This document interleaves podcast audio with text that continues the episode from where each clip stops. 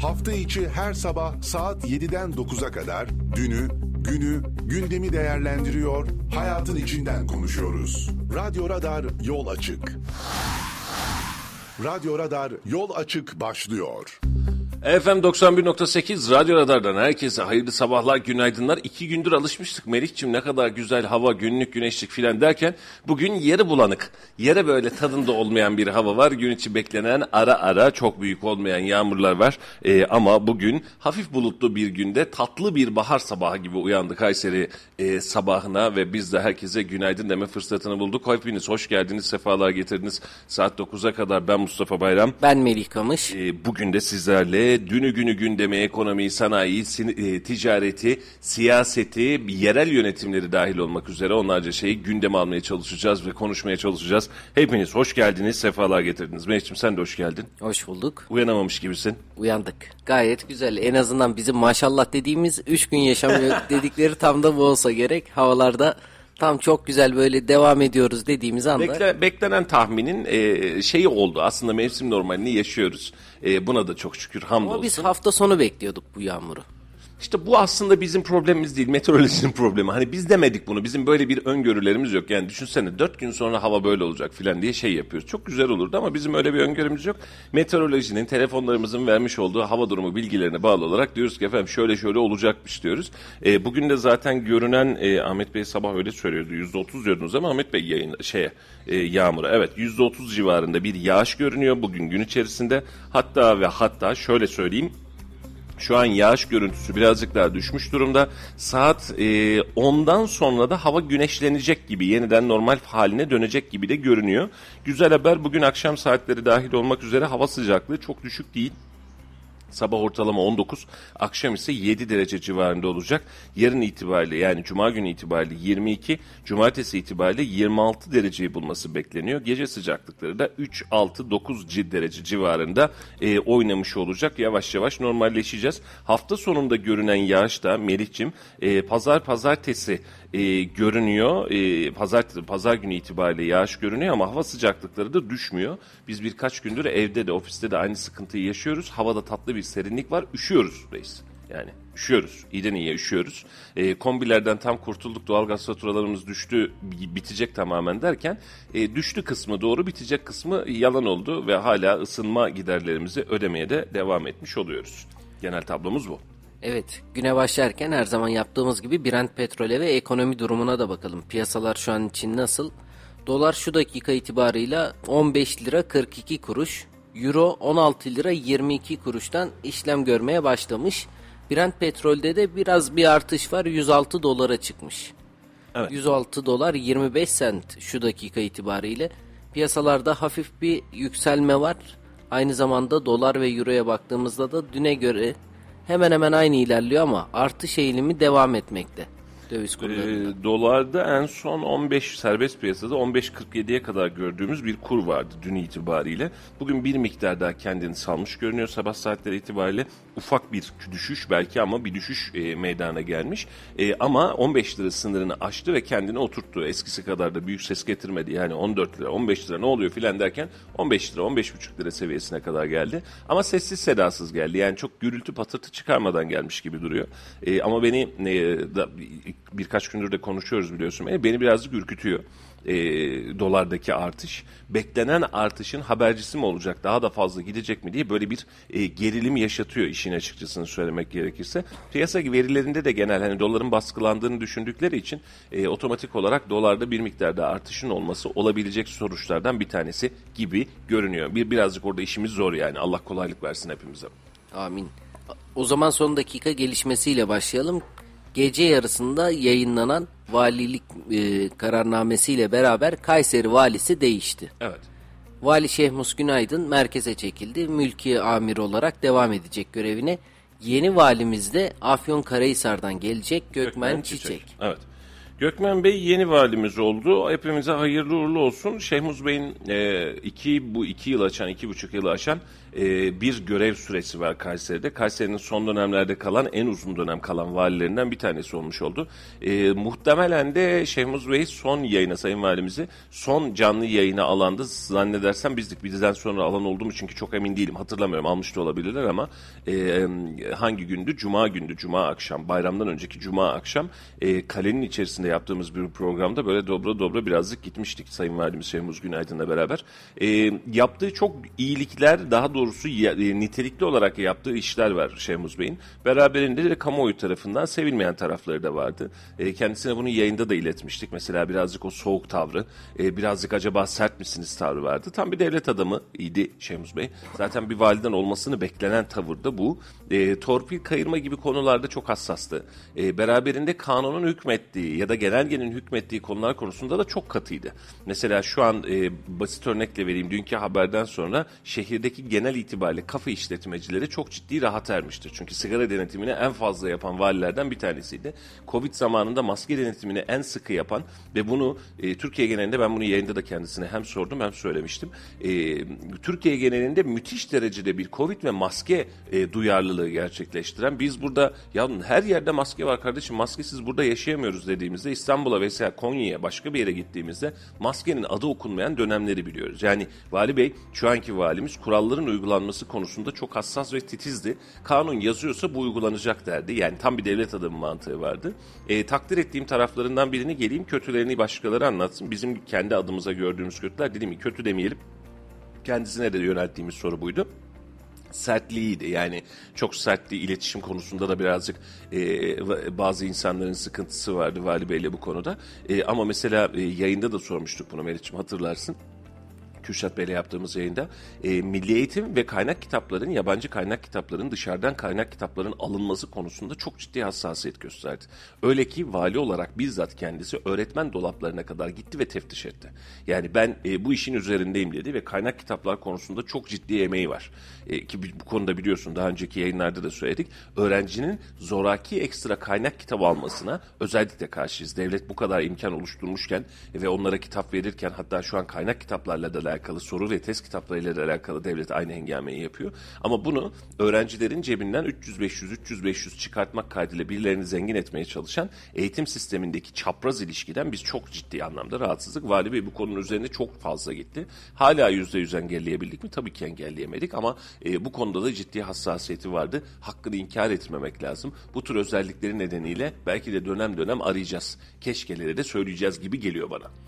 Hırsızlık olayları arttı diyoruz ama vali olarak da yaptığı önemli gelişmelerden birisi mesela ikinci el ürünleri alıp satarken bir Hurdacılarda, fatura evet. hurdacılarda faturalandırma istemişti valilik.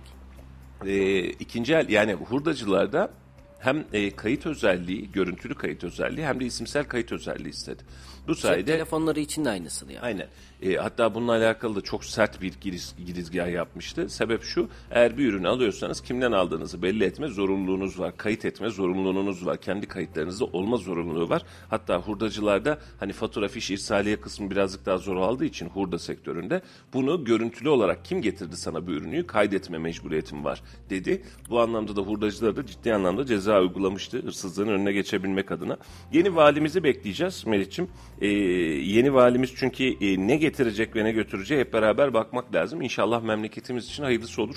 E, gece geç saatlerde yaklaşık 0.30 civarında yani gece yarısı saat yarım civarında haber geldi. E, o arada da uyanıktım. Şimdi yazan çizen arkadaşlarımız da oldu. E, en büyük temennim şu. Gelen gideni hiçbir zaman aratmasın. Yani gelen hep daha iyisini koyarak gelsin. En büyük temennimiz şehrimiz için bu olacak. Tabii ki onun da yeni valimizin de kendine göre artıları ve eksileri vardır. Alanda göreceğiz bunları. Birazcık daha ne yapacağına o kısımda bakacağız. İstersen bir özgeçmişinden de ufacık bahsedelim. Yaşı küçük.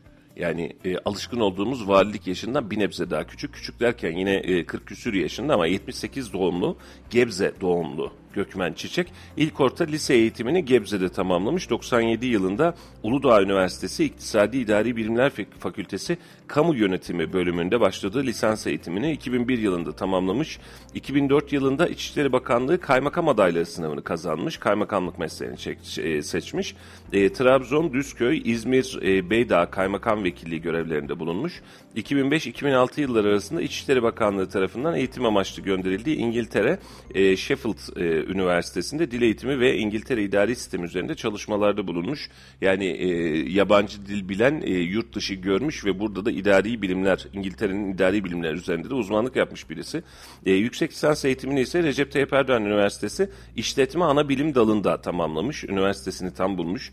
E, 2007 yılında Sivas Akıncılar Kaymakamlığı'na atanmış. atanmış. E, ardından e, Erzincan e, Kemah ve Rize Güneysu'da kaymakam olarak görev yapmış. Sivas, Erzincan ve Rize görevleri var. E, coğrafya olarak çok uzakta bir yerler değil özellikle Sivas ve Erzincan kısmı.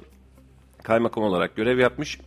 2014 yılında Türkiye İdareciler Derneği tarafından yılın idarecisi seçilmiş. Sırasıyla İçişleri Bakanlığı Mahalli İdareler Genel Müdürlüğü'nde şube müdürü, personel müdürlüğünün çeşitli kademelerinde şube müdürü, daire başkanı ve genel müdür yardımcılığı görevinde bulunmuş. Ee, en son 26 Aralık 2018 tarihinde e, Cumhurbaşkanlığı kararnamesiyle personel genel müdürlüğü görevine atanan Gökmen 10 Haziran 2020 tarihinde yani en son görev değişimi de buymuş. 10 Haziran 2020 tarihinde Cumhurbaşkanlığı kararnamesiyle Afyonkarahisar valiliğinde göreve başlamış. Ee, Haziran'da yani 2020 tarihinde göreve başlamış. 2022 o da e, uzun bir dönem aslında görev yapmış. 2022'de de e, Kayseri'ye ataması gerçekleşmiş oldu. Evli ve iki çocuk babası e, kendisi ve e, aynen de söylediğimiz gibi iyi derecede İngilizce'de biliyor. E, şehrimize, memleketimize hayırlı uğurlu olsun Gökmen Çiçek Kayseri'nin yeni valisi oldu. Uzun soluklu, hayırlı, nitelikli ve şehri geliştiren bir görev süresi olmasını temenni ederiz inşallah.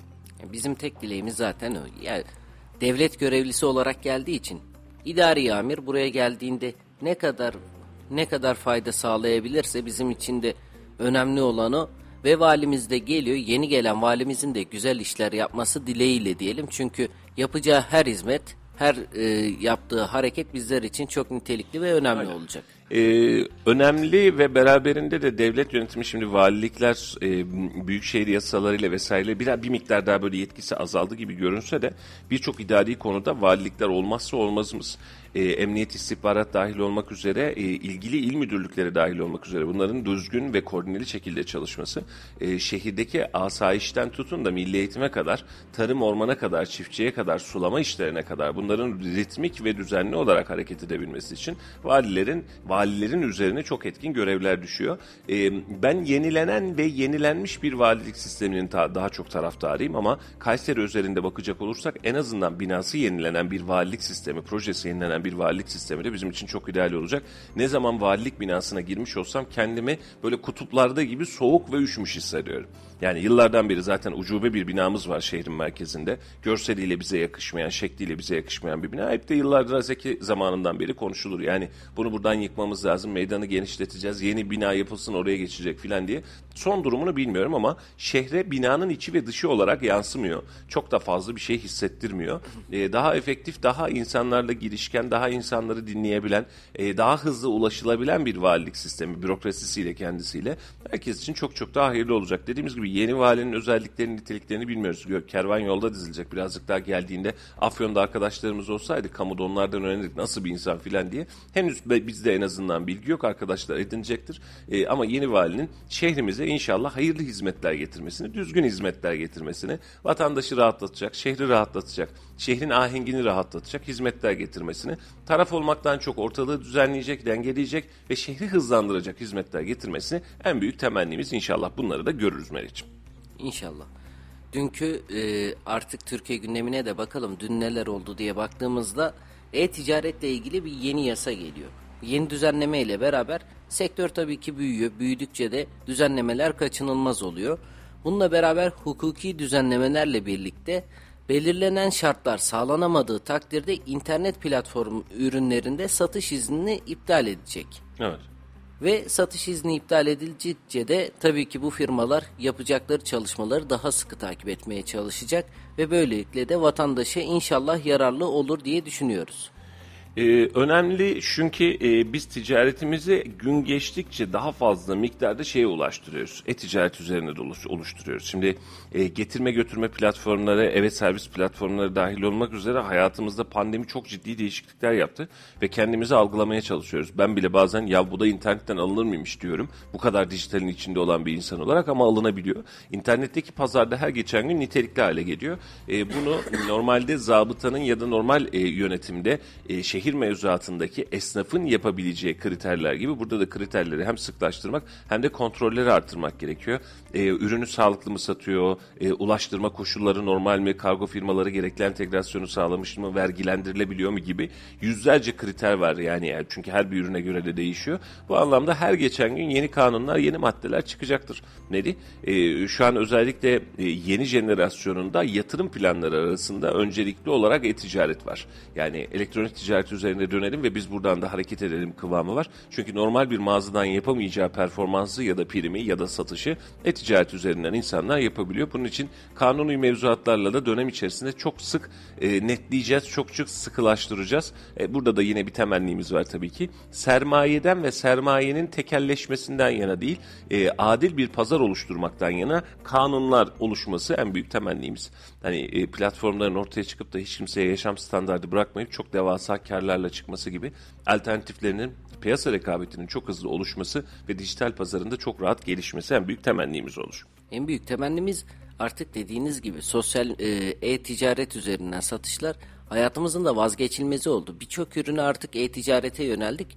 Pandemi belki bunun en büyük etkenlerinden birisi oldu ama baktığımız zaman ya bu da artık internetten alınır mı dediğimiz ne varsa hepsini aldık. Ya ayakkabı alıyor insanlar Meli. Ayakkabı internetten alınır mı diyorum. Ben hala Alıyor. onun hayretindeyim yani. Ayakkabı internetten. Ya ben aya- şeye mağazaya girdiğim zaman kendi numaramı bilmeme rağmen 3-4 kez ayakkabı deniyorum. Kalıbı farklı oluyor. Rahat mı? Ayağımı sıktı mı? Bir giyiyorum 2-3 dakika. Yani mesela en pimpirik olduğum nokta ben diğer alışverişlerde çok rahatım. Birçoğunu hatta bedenini biliyorsam üstüme bile giymem. Ya tamam güzelmiş alıyorum derim çıkarım. Ama ayakkabı konusunda niyeyse yani çünkü hep şu olur mesela yeni ayakkabıyı alırsın büyük bir hevesle ertesi gün düğünüm vardır ya da önemli bir görüşmen gezim vardır ya şu yeni patinlerimi giyeyim de rahat rahat gideyim dersin. Sıkar, mahveder. Yani gecenin bir yarısına kadar meletir seni. Ayakkabı huzursuzluğun olur. Herkes yaşamıştır bunu. Yani en büyük şanssızlıktır. Mesela pırıl pırıl yeni bir ayakkabı alırsın Meli. İş görüşmesine gideceksin ya da önemli toplantıların var. İstanbul'a gideceksin. Giyersin ayakkabıları ki böyle tık tık böyle tiril tiril gideyim mis gibi gideyim diye. Abi o ayakkabı cehennemin olur sonra akşamında. Vurur, su toplar vesaire yapar. Şimdi buna rağmen ayakkabıyı internetten almak bana hala normal geliyor. Ben mi yapamadım o işi? Yani cidden ha, spor ayakkabı alıyorsa kalırım. Problem değil. Yani niye? Markası belli, modeli belli, numarası belli. Tamam oyu kurtarır ama bir kösel alacaksam ben alamam. Yani özellikle kadınlar bu anlamda kendilerini açtı. Nasıl ayakkabı alabiliyorsun? Nasıl alıp Ha onların şöyle bir rahatı var. Alıyor, getiriyor, geri iade ediyor. Tabii son bir gün olmadığı için mesela bakıyor öncesinden alıyoruz. Ben kendim de kullanıyorum mesela. İnternetten alıyorum. Baktım olmadı mı? Geri yolluyorum. Şu güne kadar olmadı yani yorumlara bakmak buradaki en büyük avantajlardan birisi oluyor. Zaten vatandaşlar yazıyor. Bir beden büyüğünüzü alın ya da normal vesaire diye. Oradan baktığımızda olmadı mı? Geri gönderiyoruz. Belki bize söylediği en büyük avantajlardan bir tanesi de o. Valla e, zor bir dönem e, ama alışıyoruz. Her şeye alıştık. Yani mesela düşünsene sipariş vermek için biz lahmacuncuyu arayıp abi bize 5 tane lahmacun gönderir misin diye rica minnet arardık. Niye rica minnet? Ya şimdi adam az olursa ayıp olur e, belli bir miktarda söylemek lazım. Aman ona dikkat etmek lazım filan diye. Biz onda bile gerilirdik. Dürümcü yani pizza söylemekti bizim belki de en iyi ilk başlangıcımız bu anlamda bazıları hatırlar.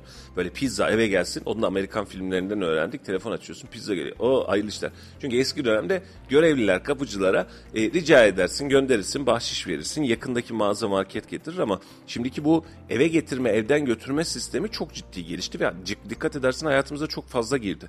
Ben mesela bu kadar anormal olduğunu olduğunu ben çok az kullanıyorum bu sistemi. Ama bu kadar anormal olabileceğini, insanların davranışlarını değiştirebileceğini tahmin etmiyordum. Yani birileri bir araya geliyor mesela üç arkadaş dört arkadaş oturuyoruz. Ya bir şey lazım diyor hadi hemen söyleyelim diyor. Tak oradan geliyor tak oradan geliyor. Fiyatlar birazcık daha fazla onların komisyonları vesaire var bekleme süreleri var. Ama ben oturuyorum oturduğum yerde birileri hizmet etsin kıvamı gidiyor. Ciddi ciddi metaverse dünyasına girmiş gibi görünüyoruz işimiz zor. Allah kolaylık versin. Amin.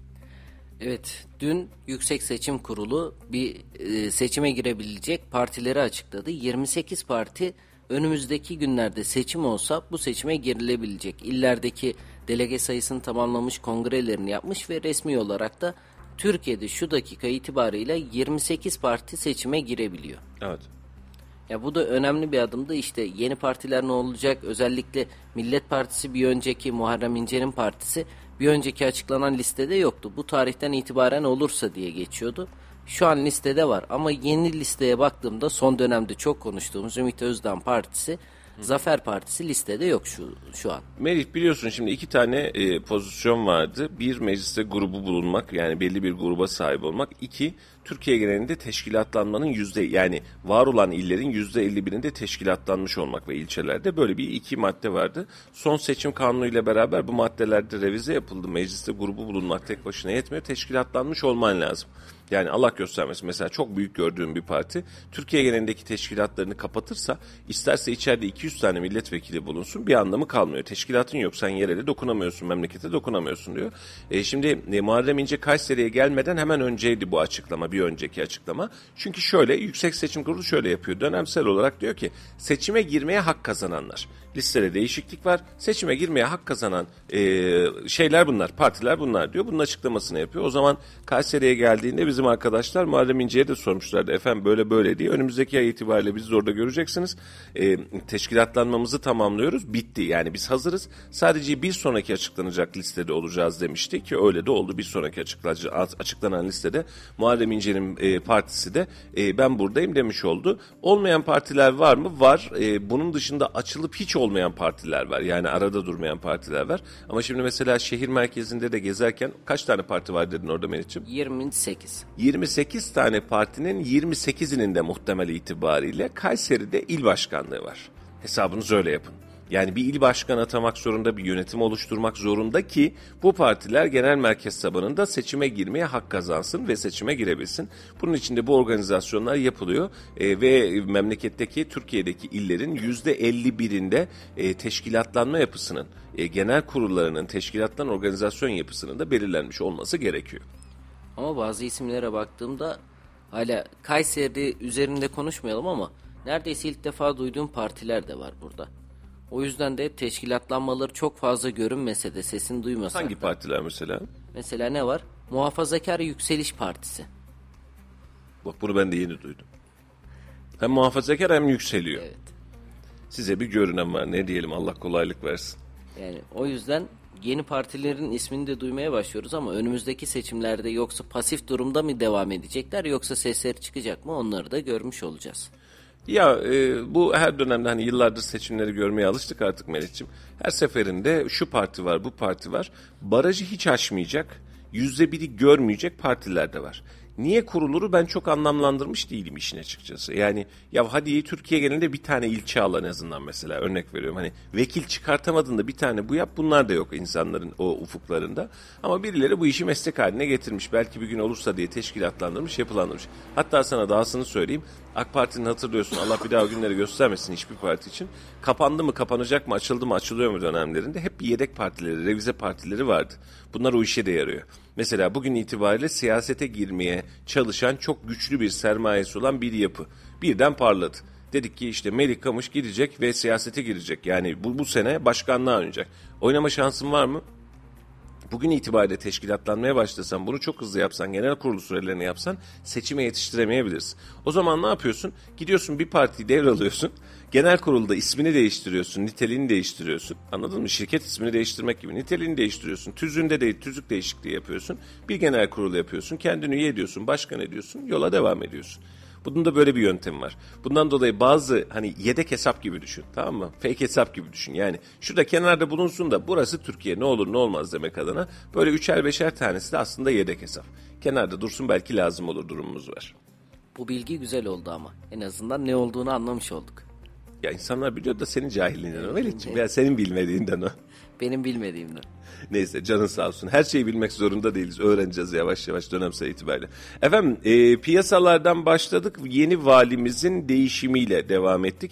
Yeni valimiz e, yakın dönem içerisinde göreve başlayacak. Muhtemelen e, şu anki valimiz Şemuz Günaydın'ı bir törenle ya da bir vedalaşma yemeğiyle e, beraberinde toparlayacağız. Güle güle diyeceğiz. Yolun açık olsun diyeceğiz. Emekler için teşekkür edeceğiz. Yeni valimizi de belki de karşılayacağız ve görevine başlatacağız. E, şehrimiz için hayırlı uğurlu olsun diyelim. Yayınımızı yeni açanlar için en azından bir ufak özet geçmiş olalım diye yapıyorum. Yeni valimiz Gökmen Çiçek oldu. 1978 doğumlu Gökmen Çiçek. Bundan önceki görev yeri Afyon Karahisar valiliğiydi. Ee, gelecek İngilizce, iyi derecede İngilizce bilen yurt dışında da eğitim almış bir e, yeni vali modeli var. Bakalım inşallah şehrimize hayırlı olur. Brent petrol ve döviz fiyatlarından yine her zaman her sabah olduğu gibi bahsettik. E, an itibariyle e, özellikle geçtiğimiz e, son 3-5 gün için e, dolar ve euroda ciddi artışlarımız söz konusuydu. Fena olmayan artışlarımız söz konusuydu. Bugün birazcık gazını kesmiş gibi görünüyor ama saat 8.30 itibariyle dolar ve eurodaki pozisyona dilersen yeniden bakarız. Brent petrolde 106 dolar fiyatı var. Düşüyordu derken düşemeyen bir petrol fiyatı var. E, hep söylüyorum krizin Ukrayna krizinin, Ukrayna-Rusya krizinin başladığı günden bu tarafa e, dolar ve doğal gaz ve enerji sektörü e, savaşın maliyetini başka finansmanları dünya üzerinden çıkartmaya bence devam ediyor. Hiç kimse de boynun aşağı çevrilip düşmesine izin verecek gibi görünmüyor. Bir de şöyle bir şey vermeliyim. Mesela anlık fiyat artışlarında şöyle oluruz. Mesela bir anda sıvı yağ arttı. O ne yapacağız falan dersin. Ama bu artış devamlı kalırsa herkes tamam. O artışta satmaya tüccar devam eder. Anlıksa gelir ve gider sadece rahatsızlık verir. Şu an petrol fiyatlarında Brent petrol fiyatında alıştık. Tüm dünya yeni enerji maliyetlerine alıştı. Yani şu an mesela Brent petrol fiyatı 106 dolar pat diye 50 dolara düşse var ya birçok zengin olacaklar işin içerisinde. Birçok da fakirleşecek var. Mesela ulaşım ve taşıma için yıllık ihale teklifi vermişsin. Yıllık anlaşma yapmışsın ben size taşıyacağım diye. Ee, bu anlaşmanın karşılığında alacağım para örnek olarak veriyorum 10 milyon. Sen şu an benzin yarısına düşmüş olsa sana maliyette 3 milyon kar edeceksin. Tam tersi durumda Brent petrol fiyatı 106 dolardan e, atıyorum 180 dolara çıkarsa da geçmiş olsun. işini gücünü kaybedeceksin. Bundan kaynaklı bu sıkıntılar e, önümüzdeki dönemde de çok konuşulacak. Benim kendi fikrimi söylemem gerekirse Brent petrolle alakalı, enerji piyasasıyla alakalı önümüzdeki dönemde çok ciddi bir düşüş beklemiyorum. O düşüşü de göreceğimizi zannetmiyorum. E, bir nokta e, daha geçmek istiyorum. Ne yazık ki yatırımcısı bol bir sektör olmaya başladı. Kripto paralar Kripto paralarda e, ciddi anlamda bir kan kaybı var. E, gerek Bitcoin'de de, gerek diğerlerinde. Buradaki düşüşte devam ediyor. Nereye kadar silkeleyecekler, nereye kadar yoracaklar çok fazla bilmiyorum ama Bitcoin fiyatı 27 bin dolara kadar düştü. E, 43 bin dolara kadar gören Bitcoin. Yani birilerinin ocağına incir ağacı dikiliyor açıkçası. Yani düşünsene 43 bin dolara almışın yanlışlıkla bir bitcoin aldın Melih'ciğim 43 bin dolar da elinde 27 bin dolar kaldı. Dolar artsa ne olur artmasa ne olur kayıpların haddi hesabı yok. Ve bu da e, bahsetmiş olduğum süreç ne kadarlık bir süreç? Bir aydan daha kısa bir süreç. Yani şöyle 3 aylık bir grafikte bakacak olursam evet 47 bin dolara kadar görmüş. E, Nisan ayı itibariyle şu an itibariyle 27 bin dolar. Yıllık periyotta baktığımız zaman da geçtiğimiz yıl Kasım ayında yani bu Kasım geçtiğimiz yıl derken bir önceki yıl değil.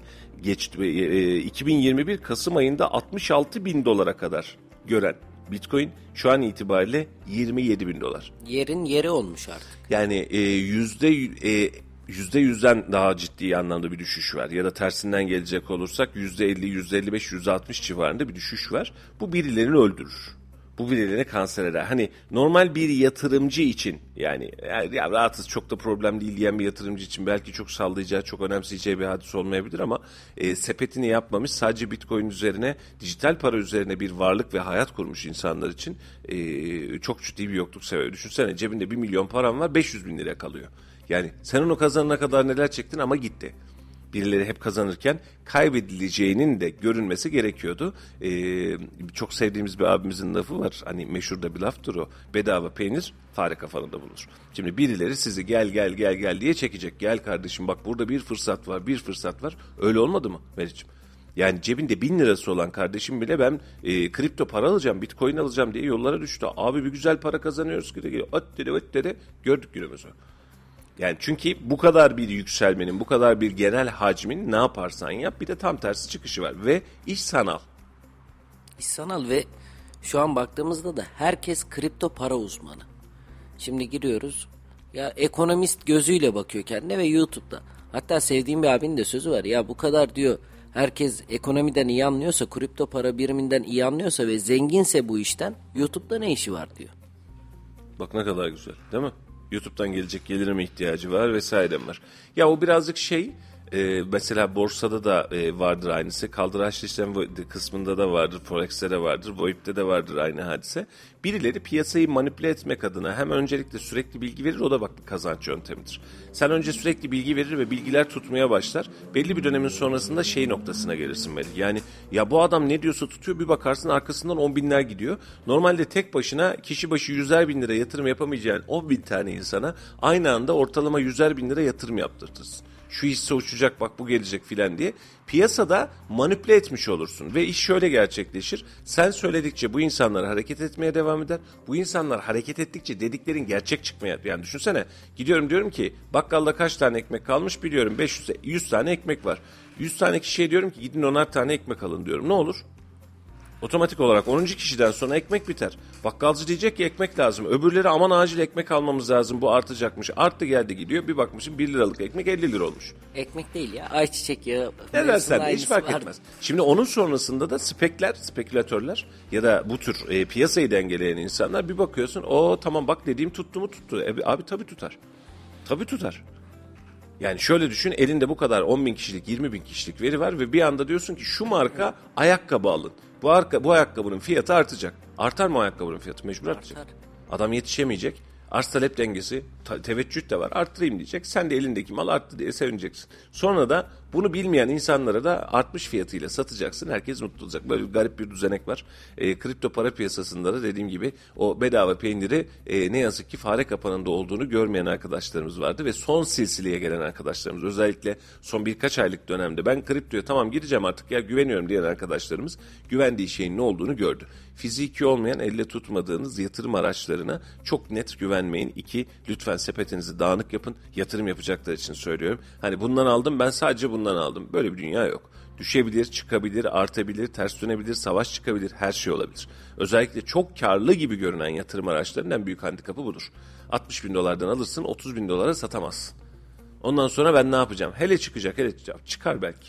Ama kaç yıl sürecek? Bunun maliyeti sana ne olacak? Bunun hesabını da iyi yapmak lazım. Bunun için çok oynak, çok hareketli alanları çok uzman değilseniz, uzman olsanız bile hatta birazcık uzak durmak lazım. Çok insanın ocağını batırdı. İnşallah ee, bir an evvel de insanlar bu hayalden ve bu rüyadan çıkarlar ve herkes de rahatına bakar. Sanal bir dünyada tanesi 1 dolara, tanesi 12 dolarken almadığım diyeyim. 1 doların halini bilmem Meriç'im. Ama tanesi 12 dolardı yakın bir arkadaşım dedi ki ya bitcoin diye bir şey var. Böyle böyle bir hadise varmış alalım mı? Kaç liraymış ki dedim hani nasıl bir şey ki bu? Bunun geleceği bu bu aslında böyle olacak filan böyle çıkıyor. Bir dolardan başlamış şu an 12 dolar dedi. Ya böyle 100 dolarlık alsak mı filan diye böyle kafamdan hayal ettim. Ama o zamanın kötü tarafı ne biliyor musun Meriç'im? Aldığın ürünü Türkiye'de değerlendiremiyorsun. Cüzdanına yükledin 12 dolardan atıyorum 100 tane aldın hiç problem değil. Kullanabileceğin hiçbir yer yok. Ve o zaman şimdi kardeşimle görüşüyoruz hala diyor ki o zaman alsaydık keşke.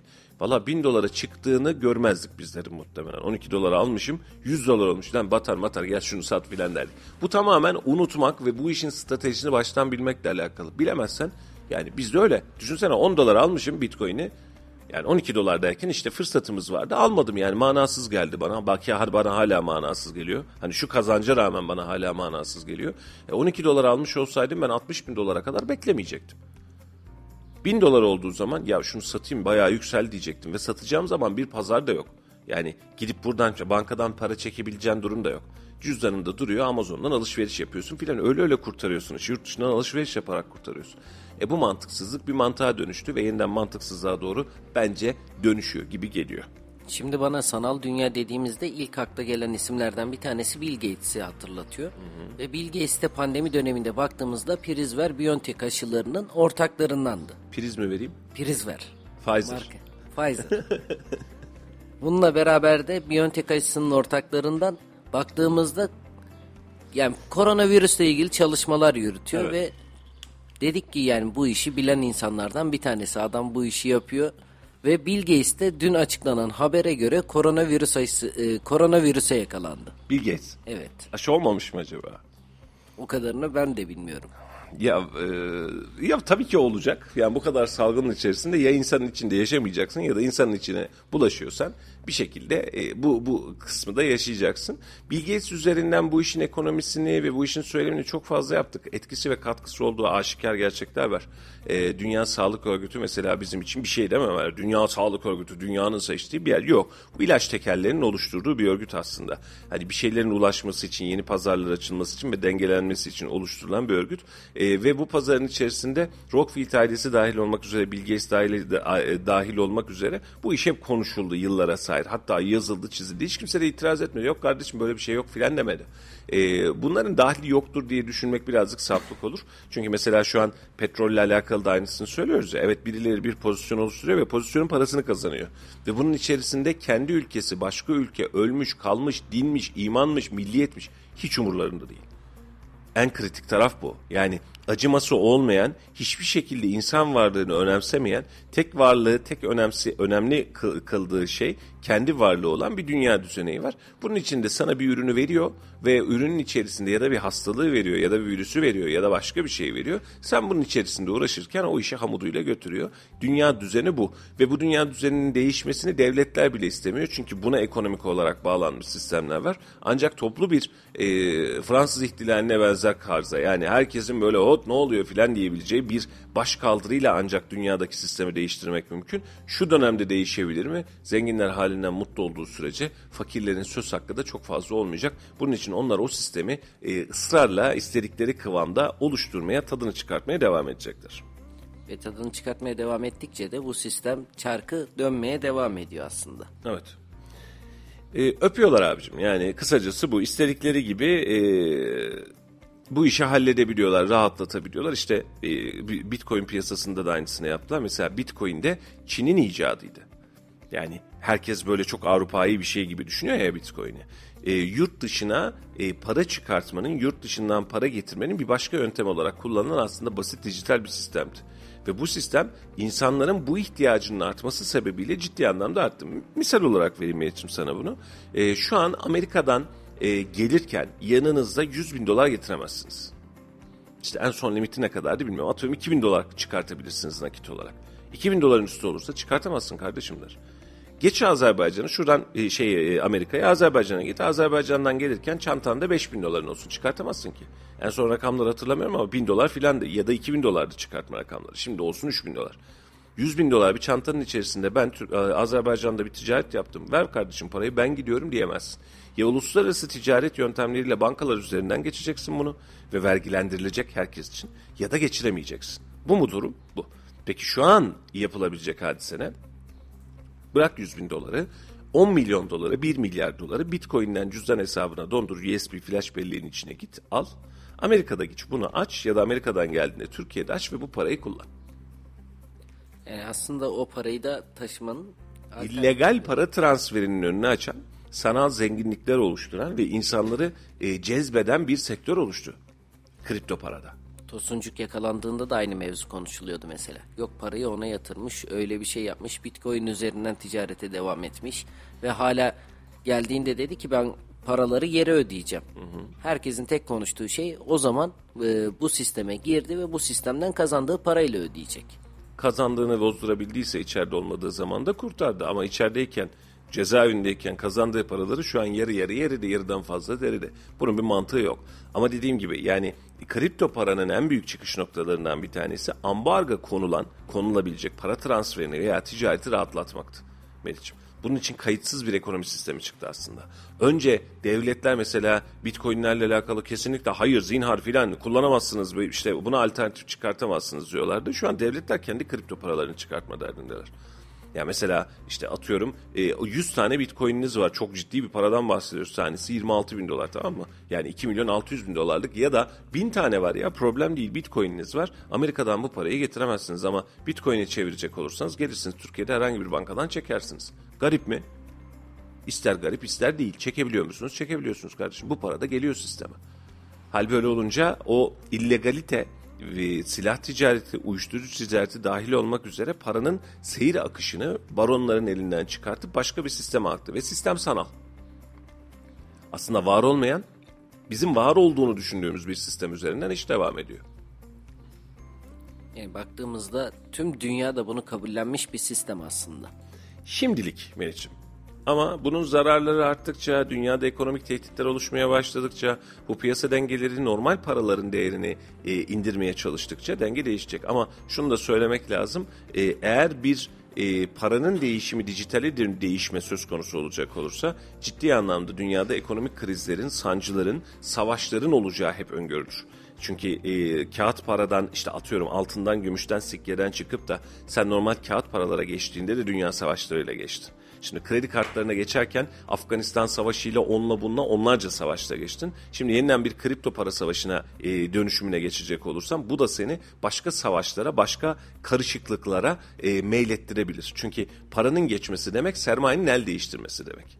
Sistem değişiyor, sermaye el değiştiriyor ve küçük sermayeden bahsetmiyorum. Bakkal Ahmet abiden bahsetmiyorum havuzun başını tutanların komple değişmesi anlamından bahsediyorum ki bu da genel itibariyle dünya tarihinde kansız olmamış bugüne kadar dijitalden devam ediyoruz. O zaman dişil, dijitalden bir haberimiz daha var. Netflix çalışanlarıyla paylaştığı bir yıl sonu notu var. Bu yıl sonuna kadar reklamların geleceğini ve paralo paylaşımının sonlanacağını duyurdu Netflix. Evet. Ee, hayırlı olsun. Güzel olur. Yani çünkü genelde parasız olarak başlar sonradan paraya dönüşür. Mesela şu an parasız olarak başlayıp parasız olarak devam eden tek yer e, WhatsApp'ın kendisi.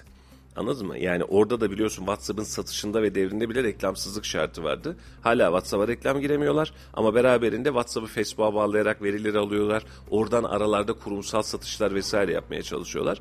Ee, müşterinin olmadığı yerde müşterisizsiniz diye meşhur bir laf var biliyorsun. Hani müşteri arıyorsun ya buranın müşterisi yok kardeşim ücretsiz böyle bir şey olabilir mi? O zaman ürün sensin. Yani ürünü sen olarak kullanıyorsun. Netflix için de dijital platformda çok ciddi söylemek lazım ki müthiş bir başarı sağladı. E, şu an tüm artan fiyatlarına rağmen insanlar vazgeçemiyor. Çünkü içeride sürekli dinamik bir içerik var. Her gün yenilenen, her gün yenisi gelen, dünyanın oraya çalıştığı dinamik bir içerik var. E, çok hızlı büyüdü ve bence büyümesi de sınırlı bir büyüme değil.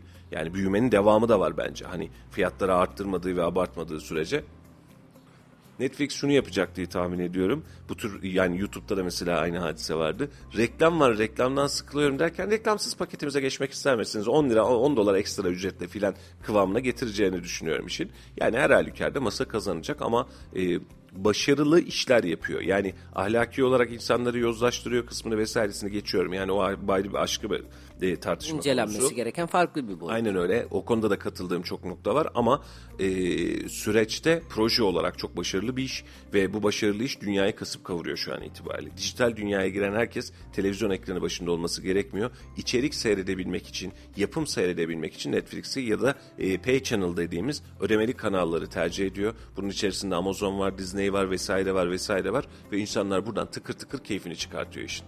Ve alanda da gerçekten başarılı diye tabir ettiğimiz şu an Netflix'i duymadım ya ben kullanmıyorum diyenlerin sayısı neredeyse çok az. Şey gibi oldu, radar gibi oldu ya herkes biliyor. Herkes herkes işi biliyor yani. E, şu anda da mesela TRT'nin aynı kurgusu vardı. Geçen gün haberleri çıktı biliyorsun Melek'ciğim. E, TRT de Netflix vari bir dijital platform üzerine çalıştığını söyledi. E, Kötü huyumuz şu taklit etmeyi çok seviyoruz. Ülkece öyle bir özelliğimiz var. Bir şey bulmaktansa taklit etmeyi tercih ediyoruz. Evet bu bir yöntem mi? Yöntem yapabilir misiniz? Yapabilirsiniz ama Türkiye standartlarında örnek olarak veriyorum çıkan Türk platformu Eksen var. Blue TV var, Puhu TV var. Yani isimleriyle beraber söylüyorum hepsinin aklıma gelenleri. Bu platformlar bu kadar büyümedi. Büyümesi için sebebe ihtiyacınız var. Exen'den çok umutluyduk. Yani mesela, mesela Exen bir de Acun'un işi yani ya yapar filan diye tahmin ettiğimiz bir iş. E, işin açıkçası ben yapımlarını bile doğru düzgün seyredemiyorum. Sadece maç yayını mecburiyet olduğu zaman bir yerlerden alıyorsun, buluyorsun, seyrediyorsun illa ihtiyacın varsa. Ama ben bunu seyretmezsem rahat olmam olmuyor. Çünkü karşında milyon tane içerikte çıkmış bir yapım var. Sen buna muadil yapmaya çalışıyorsun. Bunun onda bir parasını da yapmaya çalışsan o milyon tane yapıyorsun. Senin de yüz bin içeriğin olması lazım doğru mu? Ama sen bunu yakalayamadıysan iki tane üç tane içerikle bir paralı ara e, e, noktaya getireceksen işi e, valla o da çok fazla mümkün olmuyor. Gecikilmiş bir kuşak olduğunu düşünüyorum. TRT ya da buna muadil kurumlar e, devlet bütçesiyle kamu bütçesiyle rahat rahat bunu da yapalım bunu da yapalım. Aa, buradan da 8-10 tane personel de buradan yemlensin demek yerine çok daha nitelikli işler çıkartmasını tercih ederim. Yani mesela e, Kayseri yapımıdır biliyorsun bir ucu tekten film tarafından yapılan e, Diriliş Ertuğrul'du mesela. Diriliş Osman mıydı? Diriliş Ertuğrul. Diriliş Ertuğrul. Ha, Diriliş Ertuğrul. Yani yapıldı. Ben seyredemedim işin açıkçası. Yani ilgimi çekti ama gerçekten dizi seyredecek kadar bir vaktim yok. İnternetten seyredecek kadar da bir vaktim yok. Ama algılarına bakıyorum, yurt dışındaki satışlarına bakıyorum, kültür değişimine bakıyorum. Başarılı bir işti ve TRT işiydi. Yani eğer bir efor sarf edeceksek buna sarf edelim. Çünkü kendi kültürümüz gibi bir eşsizlik var. Yani Almanlar tutup da Türklerin Osmanlı'nın tarihi diye bir film yapmazlar senin için. Ama sen yaparsın ve dünyaya satarsın. E, sadece tarihten ibaret değil bu. Genel kültürümüzle alakalı, edebiyatımızla alakalı bizim çok derin bir geçmişimiz var. E, bunu kullanacaksak eğer bir yatırım yapacaksak bunu yapalım. Hani biz pay channel yapacağız. Ya yapma. Git şimdilik Netflix'in arkasına takıl. Yeri ve vakti geldiğinde sana bir pozisyon çıkar o zaman düşünürsün. Ama şu an bu pozisyonlarında işin açıkçası olduğunu zannetmiyorum. Ne kadar genel konuştuk bunu ya. Netflix'ten girdik, paradan çıktık, Vali Bey gelmiş onu anlattık filan. O zaman bir reklam arası verelim, e, işi taçlandıralım. Efendim iki dakika sonra buradayız. Ufak bir reklam aramız var. 91.8 Radyo Radar'dasınız. Bir yerlere ayrılmayın. Saat 9'a kadar devam edeceğiz. Daha yerel gündeme hiç girmedik. Ona da gireceğiz. Birazcık ondan da konuşacağız. Bir yerlere ayrılmayın. Reklam arasından sonra buradayız efendim.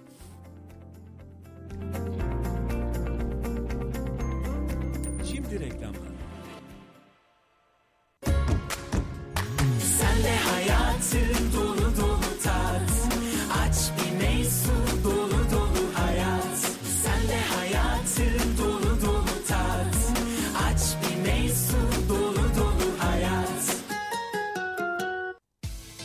30 yıllık tecrübeyle Özerpan diyor ki pencerenin %75'i camdan oluşur. Bu yüzden yalıtım camda başlar. Isı cam, sinerji ve ısı cam konfor serisi camlar üstün Özerpan üretim teknolojisi ve kalitesiyle 10 yıl garantili ve ömür boyu yalıtımlı. Camcınızdan Özerpan garanti belgesini istemeyi unutmayın. Cama konacak en doğru marka Özerpan. Alo ısı cam hattı 444 62 30. Özerpan. Blender'ım Stillers, çay makinem Stillers, cezvem Stillers, tost makinem Stillers. Stillers, Stillers. Artık mutlu herkes. Kelepçeler, setler, kolyeler, pırlantalar, altın ve döviz en iyi fiyata İhsan Mücevherat'ta. İhsan Mücevherat, Kazancılar Çarşısı, Katrancılar Sokak'ta. Neotek, kurumsal çözümler. Binalarınız için merkezi uydu sistemleri, görüntülü diyafon, işletmeleriniz için güvenlik kamerası, hırsız alarm sistemleri. Gözünüz arkada kalmasın. Adres Sahabiye Mahallesi, Örnek İş Merkezi, kat 4, numara 404. Telefon 0352 220 44 33. Reklamları dinlediniz. Radyo Radar yol açık devam ediyor. Efendim kısa bir ara demiştik. Gerçekten kısa bir arayla yeniden karşınızdayız. Hepiniz hoş geldiniz, sefalar getirdiniz. Kayseri gündemi ve olan biteniyle devam edeceğiz. Ee, bunları sizle konuşmaya devam edeceğiz ama bu akşam saat 21'de ee, Kayseri Büyükşehir Belediye Başkanı e, Memduh Büyükkılıç Doktor Memduh Büyükkılıç program konuğumuz olacak. Ee, yaklaşık bir saate aşkın bir süre boyunca e, sizin sorularınızda, bizim sorularımızda biz Memduh Başkan'a sorular sormuş olacağız. Şu an Kayseri Radar'ın e, info story postlarında, storylerde de soru cevap kısmı var. Sorularınızı iletebileceğiniz bir kısım var. Ayrıca sayfaya ya da bizim WhatsApp hattımıza da iletebilirsiniz. Bekleriz. E, akşam yayınımıza da bekleriz efendim. Önemli, önemli gündem maddeleri, şehir için önemli gündem maddeleri konuşacağız. Bunun altını çizmiş olalım. Aslında bugün yerel gündemle başladık. Kayseri valisi değişti. Ee, Şeyh Mus Günaydın e, Mülkiye Vaf Baş Müfettişliğine yani merkeze e, çekilirken Afyonkarahisar valisi Gökmen Çiçek Kayseri valisi olarak atandı. Şehrimize hayırlı uğurlu olsun. Dün e, çok üzücü, çok elin bir kaza yaşandı. E, Mix AVM karşısında gerçekleşen kazada genç bir arkadaşımız hayatını kaybetti.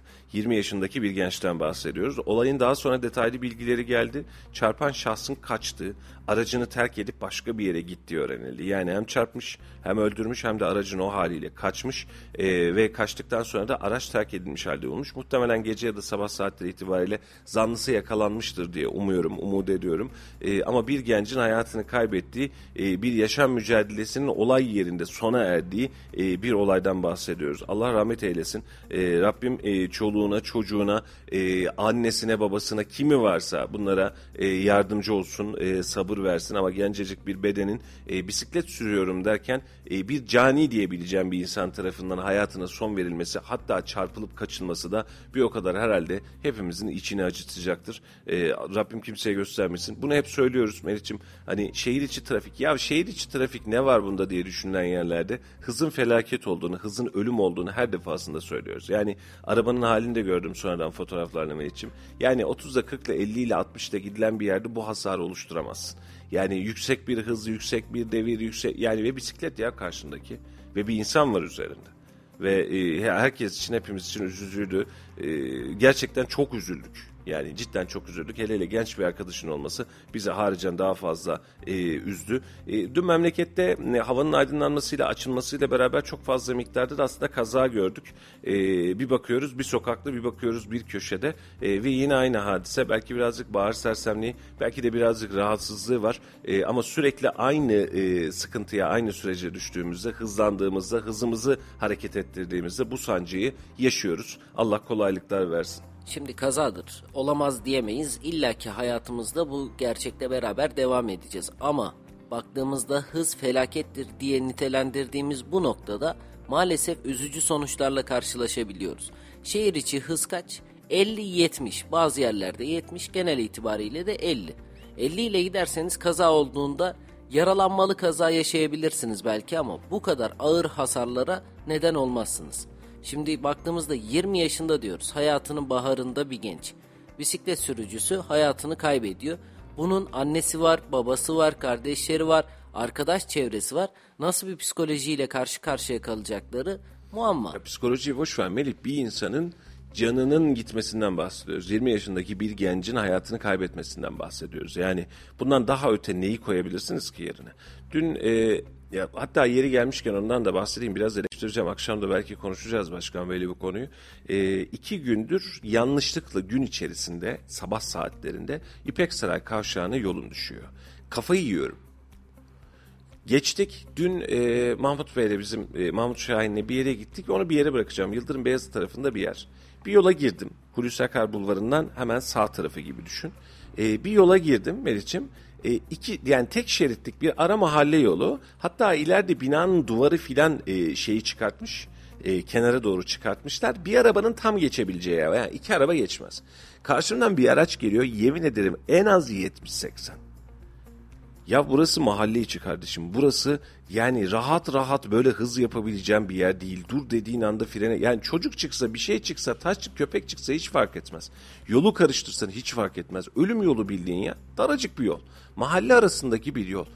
Ve normal şehirler içi yani şehir içi trafikte yapmayacağın hızı burada yapıyorsun. İnsanlarımız çok garip. Yani daha ne kadar anlatılacak, daha ne kadar canın gitmesi, daha ne kadar insanın ölmesi, daha ne kadar insanın hapislerde çürümesi gerekiyor bunun anlaşılması için bilmiyorum ki. Daracık yollarda, mahalle arasındaki yollarda insanlar yüzde yüz ile gidiyor. Evet aracınız basıyor biliyorum. Benim aracım da basıyor kardeşim. Hepimizin aracı basıyor. Şu an en beğenmediğin araç hangisi? Kuş serisi mi? O da basıyor. Bak hızını bul 180 de yapar, 200 de yapar bu araçlar. Mesele basma meselesi değil ki. Tüm araçlar şu an basıyor. Ama özellikle genç kuşaktaki arkadaşlardan bu sıkıntıyı birazcık daha fazla yaşıyoruz. Ne yazık ki üzülerek söylüyorum. Yani bir hızlanalım, bir coşalım, bir gidelim, bir hızlı gidelim, bir aksiyon yapalım. Tamam kanınız deli akıyor olabilir. Ama yani can gittiği zaman hiçbir anlamı yok ki bu işin. Sizin canınız başkasının canı fark etmiyor. Hiçbir anlamı kalmıyor. Yaptığınız hızında, bindiğiniz arabanın da düşünsene 2 milyonluk arabaya bin. Geçtik 50 milyonluk arabaya bin istersen. Bir canın yerini alabilir misin ya? Bir canı yeri verebilir misin sen bununla alakalı? Şu an her birisinde aynı durumumuz var. Güzel, her şeyimiz rahat, o mis, hiç sıkıntı yok. Ama sonuç insanları hayatlarını kaybetmeye başlıyoruz ve bundan kaynaklı olarak da biz bu sıkıntıyı yaşamaya devam ediyoruz. İnşallah bir daha yaşamayız deriz ama tüm sürücülerimizden, bizi dinleyenlerden, oğullarına, kızlarına, evlatlarına özellikle kulaklarına küp olsun diye söylemeni istiyor. Hız felakettir. Bunun şakası yok. Bu sadece jenerik bir laf değil. Lütfen hız yapmalarını engelleyin. Şehir içinde hız yapmalarını özellikle engelleyin. Bakın devlet yeni karar çıkartıyor. Temmuz itibariyle miydi? Temmuz, 1 Temmuz itibariyle otobanda hız sınırını 140'a çıkartıyor. Gidin basın abi basacaksınız. Ama 140'a kadar basın onda. Kanun belli, kural belli. Ben işin açıkçası 140 değil 200 de yapsa benim otobanda basabileceğim hız belli. Aracım ne kadar iyi olursa olsun refleksim ne kadar olabilir ki Melih ya? Ya köpek sadece önündeki çıkan kişi araç olmayacak ya da bir yaya olmayacak. Allah korusun otobanda giderken bile. Bir tane köpek çıksa 140 ile giderken ne kadar refleks gösterebilirsin?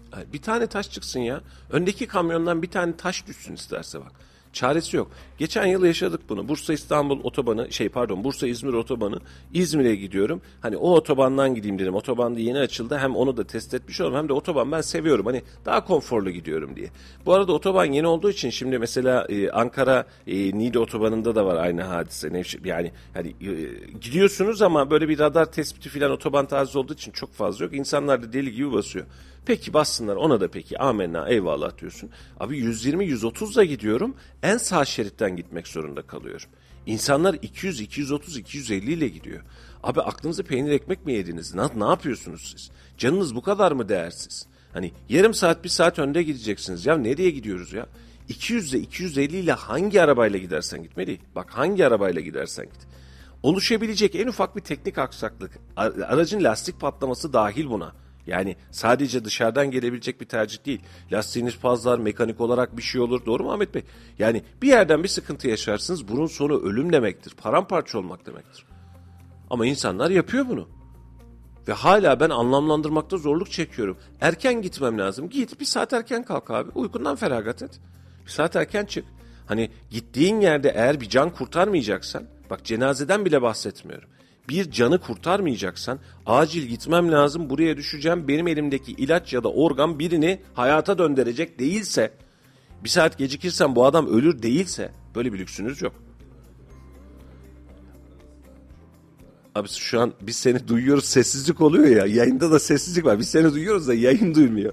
Güzel söylüyor Ahmet Bey bize buradan da sufle verdi bugün o Ahmet Bey eşlik ediyor bize. Herkes aracına güveniyor diyor ama e, Lady Diana'nın da aracı yani en lüks en zırhlı araçtı ama ölümü engellemedi. Yani araçla alakalı bir durum değil. O hızlarla, yüksek hızlarla Melih gerçekten o kim mi dedin ya? Frizver'in ikinci versiyonu oldu. Lady Diana bilmiyor musun? Yok duymadım. İngiltere e, prensinin yani veliaht prensinin eşiydi Lady Diana. Dünya bilir sen nasıl bilmezsin o kadar mı şeysiniz tazeciksiniz ben anlamadım ki. Neyse abi kapatalım biz konuyu. E, dinleyicilerimiz biliyor Allah'tan. E, Allah kolaylıklar versin ama e, tüm vatandaşlarımıza e, dikkatli olmalarını ve trafikte dikkat etmelerini önemli rica ediyoruz. Candan daha değerli bir şey yok geri kalan hikaye. Yani insan sağlığı, insan canı ve sizin trafikteki güvenliğiniz bizim trafikteki güvenliğimiz anlamına geliyor. Hız yapmayı engellememiz lazım. Bunu kesin kesin engellememiz lazım. Ne Yani başka çaremiz yok. Mesela engellememiz lazım diye konuşuyoruz ama ne yapsak? Ne gibi önlemler Yapacak tek şey kültür meselesi. Melih bak hız cezaları, radar cezaları çok can yakıcı hale geldi. Şimdi gerçi biraz daha komik kaldı eski rakamlara göre ama e, ilk başta hatırlasam bin lira radar cezası yedim. Ona kadar para onun nasıl ödenecek filan. Çünkü o zaman daha asgari ücret ne kadardı? İşte 2000 lira civarında filan da hatta daha öncesiydi. O zaman caydırıcıydı. Düşünsene yarım maaş. Yani şu an itibariyle 2000 lira 2500 lira civarında e, şeyi düşün ceza yediğini düşün. Tamam bu caydırıcı ama caydırıcılıktan öte bunu atlatmak için bizim bir kültüre ve eğitime ihtiyacımız var. Yani biz anlatıyoruz kanunu kuralı anlatıyorsunuz. Kanun kural sadece onu çiğneyenleri e, toparlamak için cezalar vesaire bunun için lazım olur. Kurallar, etik kurallar ve kanunlar toplumun genel tarafından kabul edilir ve uygulanır. Sadece bir miktarı buna aykırı çıkmaya çalışır, bundan menfaatlenmeye çalışır. Burada da kanun yani devlet elindeki sopasıyla onun kafasına vurur. Cezaevine atar, ceza yazar, elinden bir şey alır ve cezalandırır onu. Niye? Toplumun genelini, diğerini rahatsız etme diye. Ama burada asıl nokta toplumun genelinin buna uyması gerekliliğidir. Bizim öncelikli olarak bunu sağlamamız lazım. Yani 3 kişi hız yapmış olur. O zaman ne yaparsınız? Daha az ceza görürsünüz, daha az suç görürsünüz, oran görürsünüz. Bizim özellikle yeni nesil gençlerde ben birkaç gencin abisinin babasının kulağını çektiğimi çok çok iyi biliyorum. Çocukların altına araba vermeyi marifet olarak zannediyoruz. Alsınlar gitsinler ne halleri varsa görsünler. Bana bulaşmasınlar işte gençtir normaldir yapacak. Ya böyle bir dünya yok. Gençtir normaldir yapacak dediğiniz birilerinin canına kastetmek zorunda değil. Siz genç diye o insanların beline silah da takın istediği yere ateş etsin o zaman var mı böyle bir dünya? Ve burada eğitimimize bakıyor, genel eğitim sistemimize bakıyor ve ailenin içerisinde gerçekleşecek eğitim durumuna bakıyor. Netimiz bu. Yani trafik konusunda böyle devam e, kapatalım. Yerel gündemden de devam edelim. Dün arkadaşlarımız gitti ve e, lokantacı e, lokantacılar odası başkanına mikrofon uzattılar. Sizin bir sıkıntınız var mı? Siz ne gibi sıkıntılarla başa çıkıyorsunuz diye.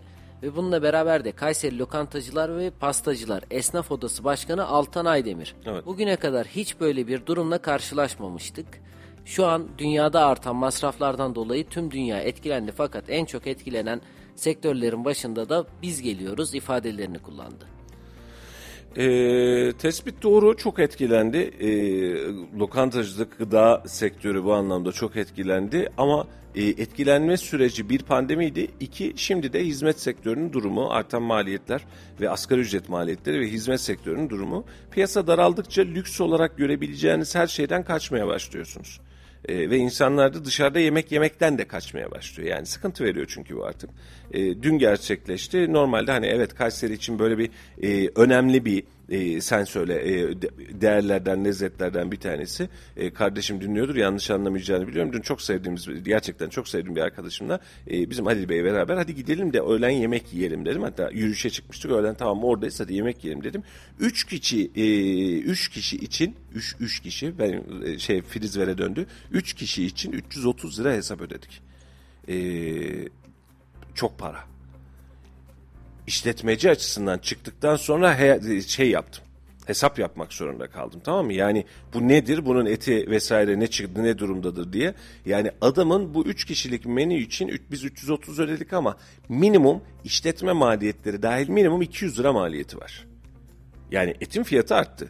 Doğalgaz arttı, kira arttı, personel maliyeti arttı. Şimdi bizimki parmak hesabı işletmeci kendisini daha iyi bilir tabii ki. Peki 200 lira 330 lira demek doğru mu bilmem. Ama 200 liralık maliyeti en kötümser ihtimalle bu adam 250 lira demek zorunda. 240 lira demek zorunda. Doğru mu? Evine ekmek götürecek maliyetlerden sonra. Bunun için lokantacılık sektöründe bizim sektörde yaşadığımız sıkıntı en büyük sıkıntı bir ekonomik sorun.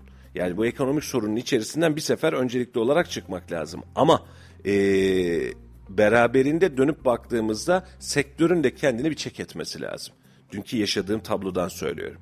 Sektör bir kendini çek edecek. Biz ne yapıyoruz acaba diyecek. Hangi ürünü hangi fiyata alıyoruz, nasıl satıyoruz acaba diyecek. Çünkü sektör bu mantıkta giderse e, ücretlerimiz, asgari ücretlerimiz ya da e, memur ücretlerimiz ne kadar artarsa artsın dışarıda yemek yemek gittikçe hayal olmaya e, çıkıyor. Mesela şu an e, bir kardeşim yazmış. Abi diyor e, bilinen malum bir markada e, dürüm ayran 40 lira. Dürüm ayran 40 lira. Dürüm ayran 10 lira, 5 lira, 8 lira diye kampanya yapılan dönem daha bir sene öncesiydi. Şu an 40 liradan satılıyor. Ve sonra diyor ki lokantacı biz sıkıntıdayız. Çok haklısın. Maliyetin arttı, tavuğunda maliyeti arttı, etinde maliyeti arttı. Ee, ocakta kullandığın doğal gazında elektrik bak her şeyin maliyeti arttı ve bu fiyata yansıtmak zorundasın. Ben işletmecilerime bu anlamda kızmıyorum ama bir taraftan da vatandaş tarafından bak vatandaş ne yapsın? Öğle yemeğinin maliyeti 40 lira. Düşünsene Meri. Hani dürüm ayran yiyeceksin 40 lira alacaksın. E, 26 gün ya da 30 gün boyunca da 30 gün boyunca bu adam dışarıdan her gün birer öğün yemek yiyorum demiş olsa 1200 lira edecek. Adamın aldığı maaş kaç lira ki? Bu sadece bir öğün. Bir de ailecek çoluğu çocuğu varsa bir hadi ayda bir kere yemeğe çıkalım deseler Evet. yani baktığımızda ortalama 100 liralık bir hesaba tekabül ediyor. 4 kişilik bir aile gittiğinde ayda bir kere sadece dışarıda yemek için 400 lira para ödeyecek. Aynen öyle. Yani bu da gerçekten tamam etkileniyorlar. Evet baktığımızda hem esnaf açısından zor durum hem de dışarıda yemek yemek isteyip de hadi yiyelim mi diye düşünen aileler için de aslında zor bir durum.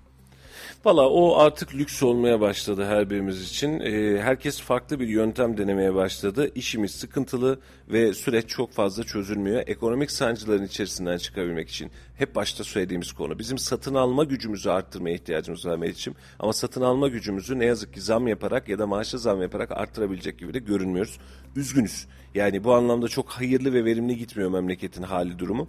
Ee, ve e, hala bir yerler zorlamaya devam ediyor. Zorlaya zorlaya devam ediyor. Biz şu an lokantacıların derdinden bahsediyoruz. Çok haklılar. Buradaki esnaf kardeşlerimin küçükleri özellikle küçük esnaflar ilerleyen günlerde mağdur olacaklar. Birçok çalışan belki işsiz kalacak. Bazı esnaflarımız, küçük esnaflarımız dükkan dükkan kapatmak zorunda kalacak. Bunun anlamı şu değil. İnsanlar yemek yemekten mi vazgeçecek? Yok böyle bir vazgeçme kültürümüz yok. Ama en ucuzunu bulmak için adapte olacağız.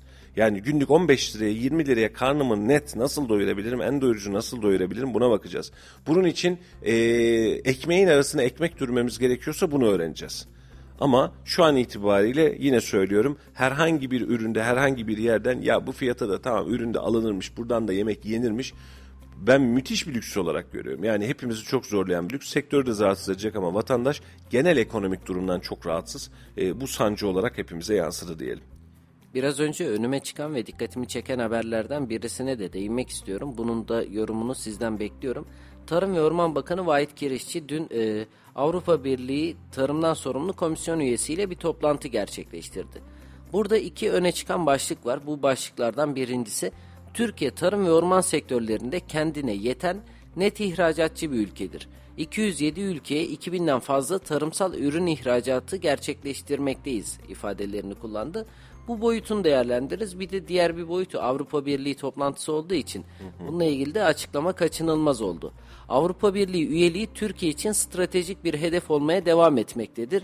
Bu yolda sürdürdüğümüz katılım müzakereleri ise ilişkilerimizin adeta bel kemiğidir. Türkiye ve Avrupa Birliği yalnızca komşu ülkeler değildir. Türkiye'nin en önemli özelliği müzakere eden aday ülke olmasıdır ifadelerini kullandı. Bunu kim diyor demiştim Melih'ciğim biraz. Tarım ve Orman Bakanı Vahit Kirişçi. Güzel. Şimdi e, o Tarım Orman Bakanımız yeni. Yani e, çiçeği burnunda denilen cinsten yeni bir bakan. E, Sayın Bakanıma tabii sesimiz gitmez belki oralara kadar ama öncelikle şunu nitelendirmek lazım.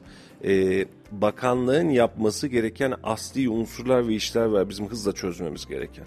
Tarımdaki destekler, politikalar, yapım şekilleri, mazot fiyatları, elektrik fiyatları gibi.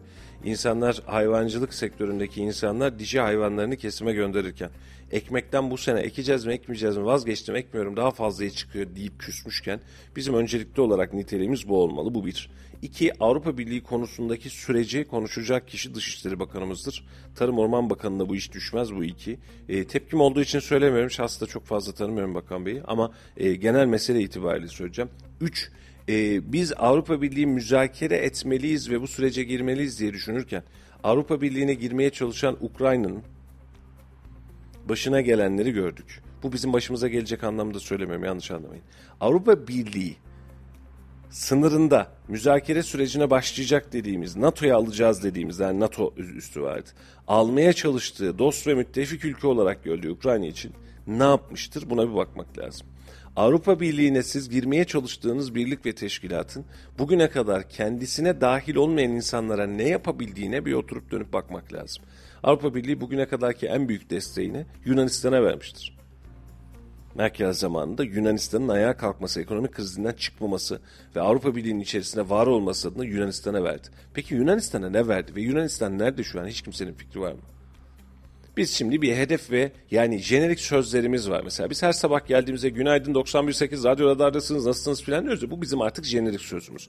Niye? Bunu rutin olarak söylersin. Bu bir girizgahtır sadece. Hani ben buradayım dersin ve ondan sonra konuya geçersin. Ve bizim bunu bazen çok sıklıkla değil ama bazen değiştirmemiz de gerekir. Ya biraz da böyle mi yapalım filan deriz. Ama e, devlet insanları özellikle yeni gelenler kendilerini rutin olarak algılıyor. Yani biz aslında bunu bunu bunu yapıyoruz. Biz bu kadar ülkeye ihracat yapıyoruz. Biz bunu da buradan çıkartıyoruz. Sonra sonuç sonuç yani biz bu kadar ülkeye ihracat yapıyoruz, bu kadar ürünü dışarıya gönderebiliyoruz, şu kadar ülkeye mal gönderiyoruz, kabul.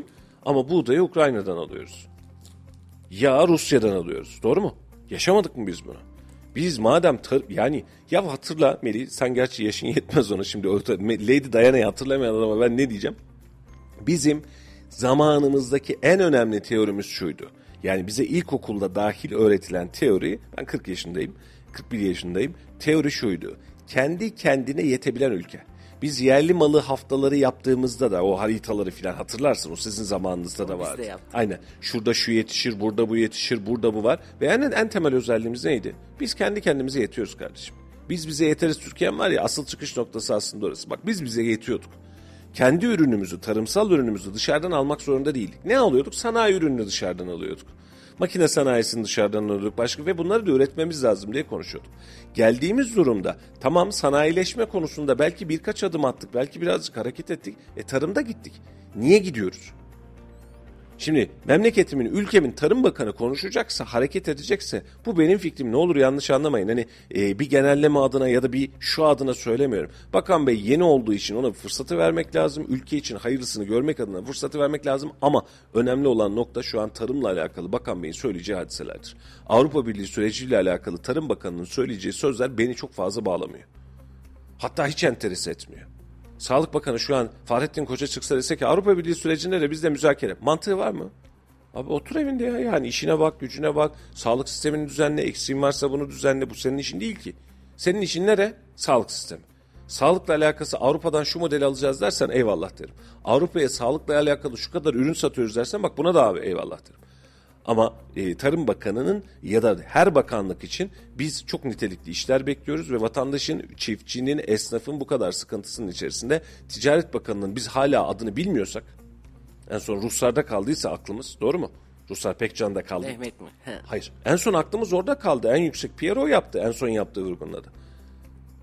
Yani bu kadar ticaretin sancılandığı lokantacılar odasının açıklama yaptığı dönemde biz Ticaret Bakanı'nın ticaretle alakalı ya da odaların, borsaların ticaretle alakalı yeni yaptığı girişimlerden bahsetmiyorsak, tarımla alakalı aa ne kadar güzel proje bak bu bizi tarımda şaha kaldırır, bu ülkeyi değiştirir, dünyayı değiştirir diyemiyorsak, tekerleri kırar diyemiyorsak biz bir yerlerde doğru söylemler yapmıyoruz demektir. Maliye Bakanımızdan bahsederken gözleri ışıl ışıl diye bahsediyorsak, daha önceki dönemde çok amelli diye bahsediyorsak ama politikalarından bahsedemiyorsak, yaptığı şu politikayla bizi şu noktadan şu noktaya getirir diyemiyorsak burada da yine bir sıkıntımız var. Söylem sıkıntımız var. Eylem sıkıntımız var. Bak sadece yani tek başına söylem değil, eylem ve söylem sıkıntımız var. Bizim buna ihtiyacımız var. Ve dün de konuştuk. Onu, yani biz, kaç aydır konuşuyoruz aynı hadiseyi.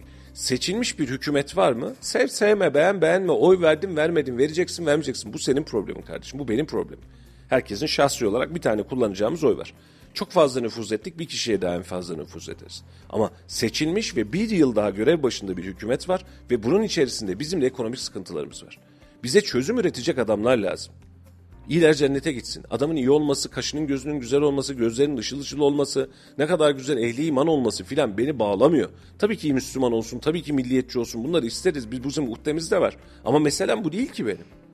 En koyu solcuyu kızıl komüniste getir ama benim sistemimi düzeltsin. Ha bunun başka bir tarafa karşı süreç işletmeyeceğini belirleyecek olan da senin kanunun dayanan ve organizasyon yapın.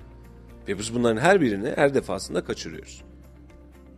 Ve bakıyoruz aa ne kadar güzel şu insan ya ya biz hani bir önceki Milliyetin Bakanımız hatırlayalım. Adam bir okulun sahibi ve çok etkili bir adamdı yani. Kendi içerisinde de etkili bir adamdı.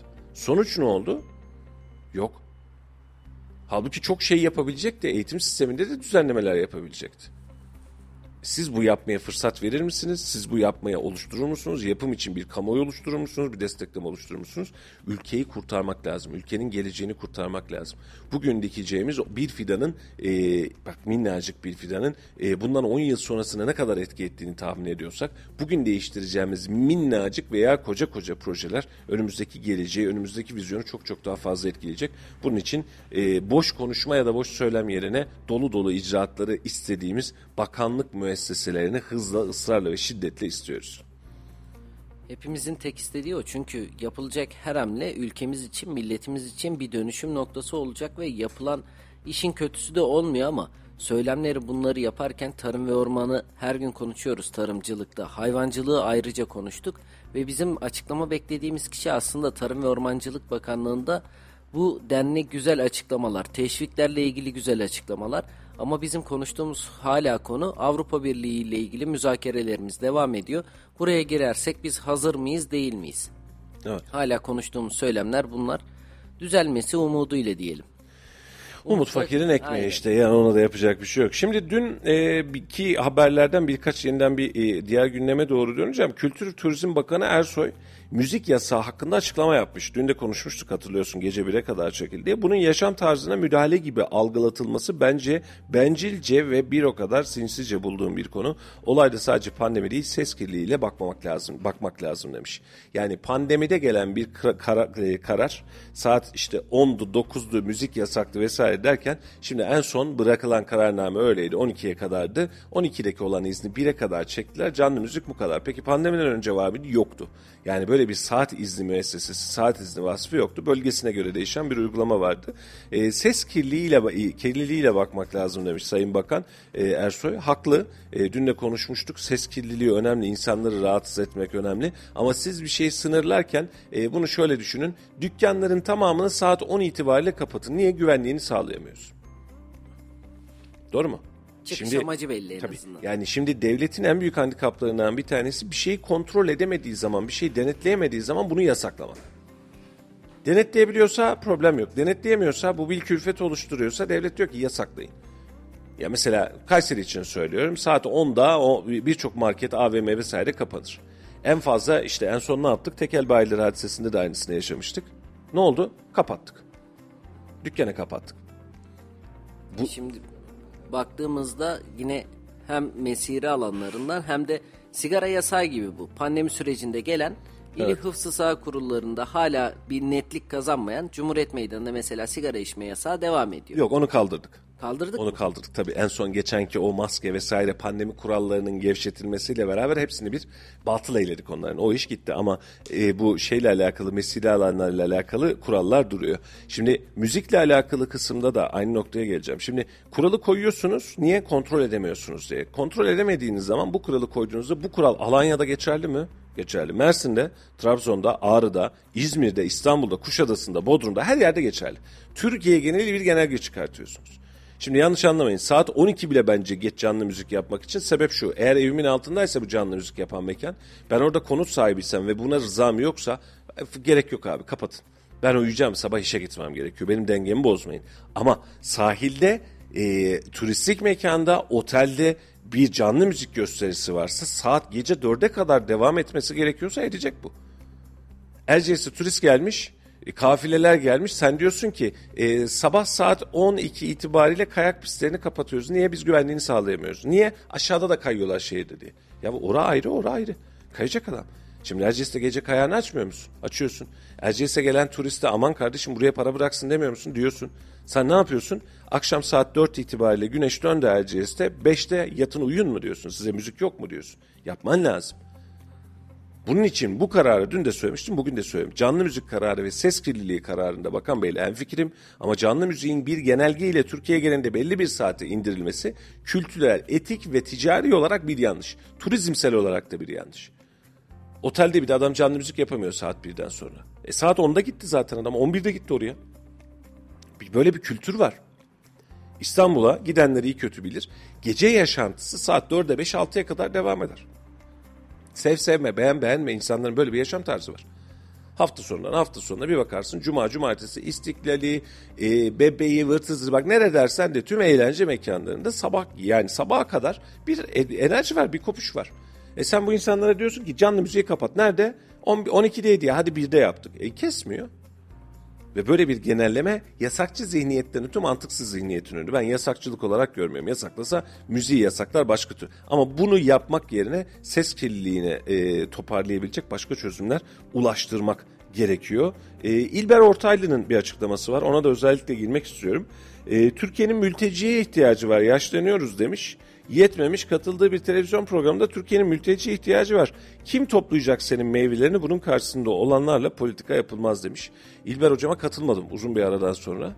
E, mülteciye ihtiyacı var demek iş gücüne yani senin meyvelerini kim toplayacak bahçede kim çalışacak diyor. Bizim iş gücüne ihtiyacımız varsa buna uygun iş makinelaşma ve istihdamı yapmamız gerekiyor biz iş gücüne her ihtiyacımız olduğunda dışarıdan göçmen getireceksek ya da biz tarlalarda çalışabilecek örnek olarak veriyorum 100 bin kişi için 3 milyon 5 milyon insana bakmak zorunda kalacaksak burada da bir yanlış var. E, bu yanlış ne hikmetse bazen yer değiştiriyor bazen söz değiştiriyor. Biz mülteciye ihtiyacımız var o zaman şöyle mi diyelim Suriye'deki savaş bizim işimize geldi. Eğer Suriye'de savaş olmasaydı bizim meyvelerimiz dalında mı kalacaktı? Biz aç kalacaktık. Bu mudur yani? Yani buradaki tek farklı nokta şu, e, İlber Hoca'nın belki de görmediği ya da bazılarının gözünü kapattığı nokta. Evet çok ucuz maliyete Suriyeli işçi çalıştırabilirsiniz ama kendi işçinizi çalışırsanız bir yüksek maliyete çalıştırırsınız. Totalde siz fazla ödüyormuş gibi gelirsiniz. Bu size enflasyon olarak yansır ama para içeride kalır. O para diğer esnafıma gider. O para lokantacıma gider.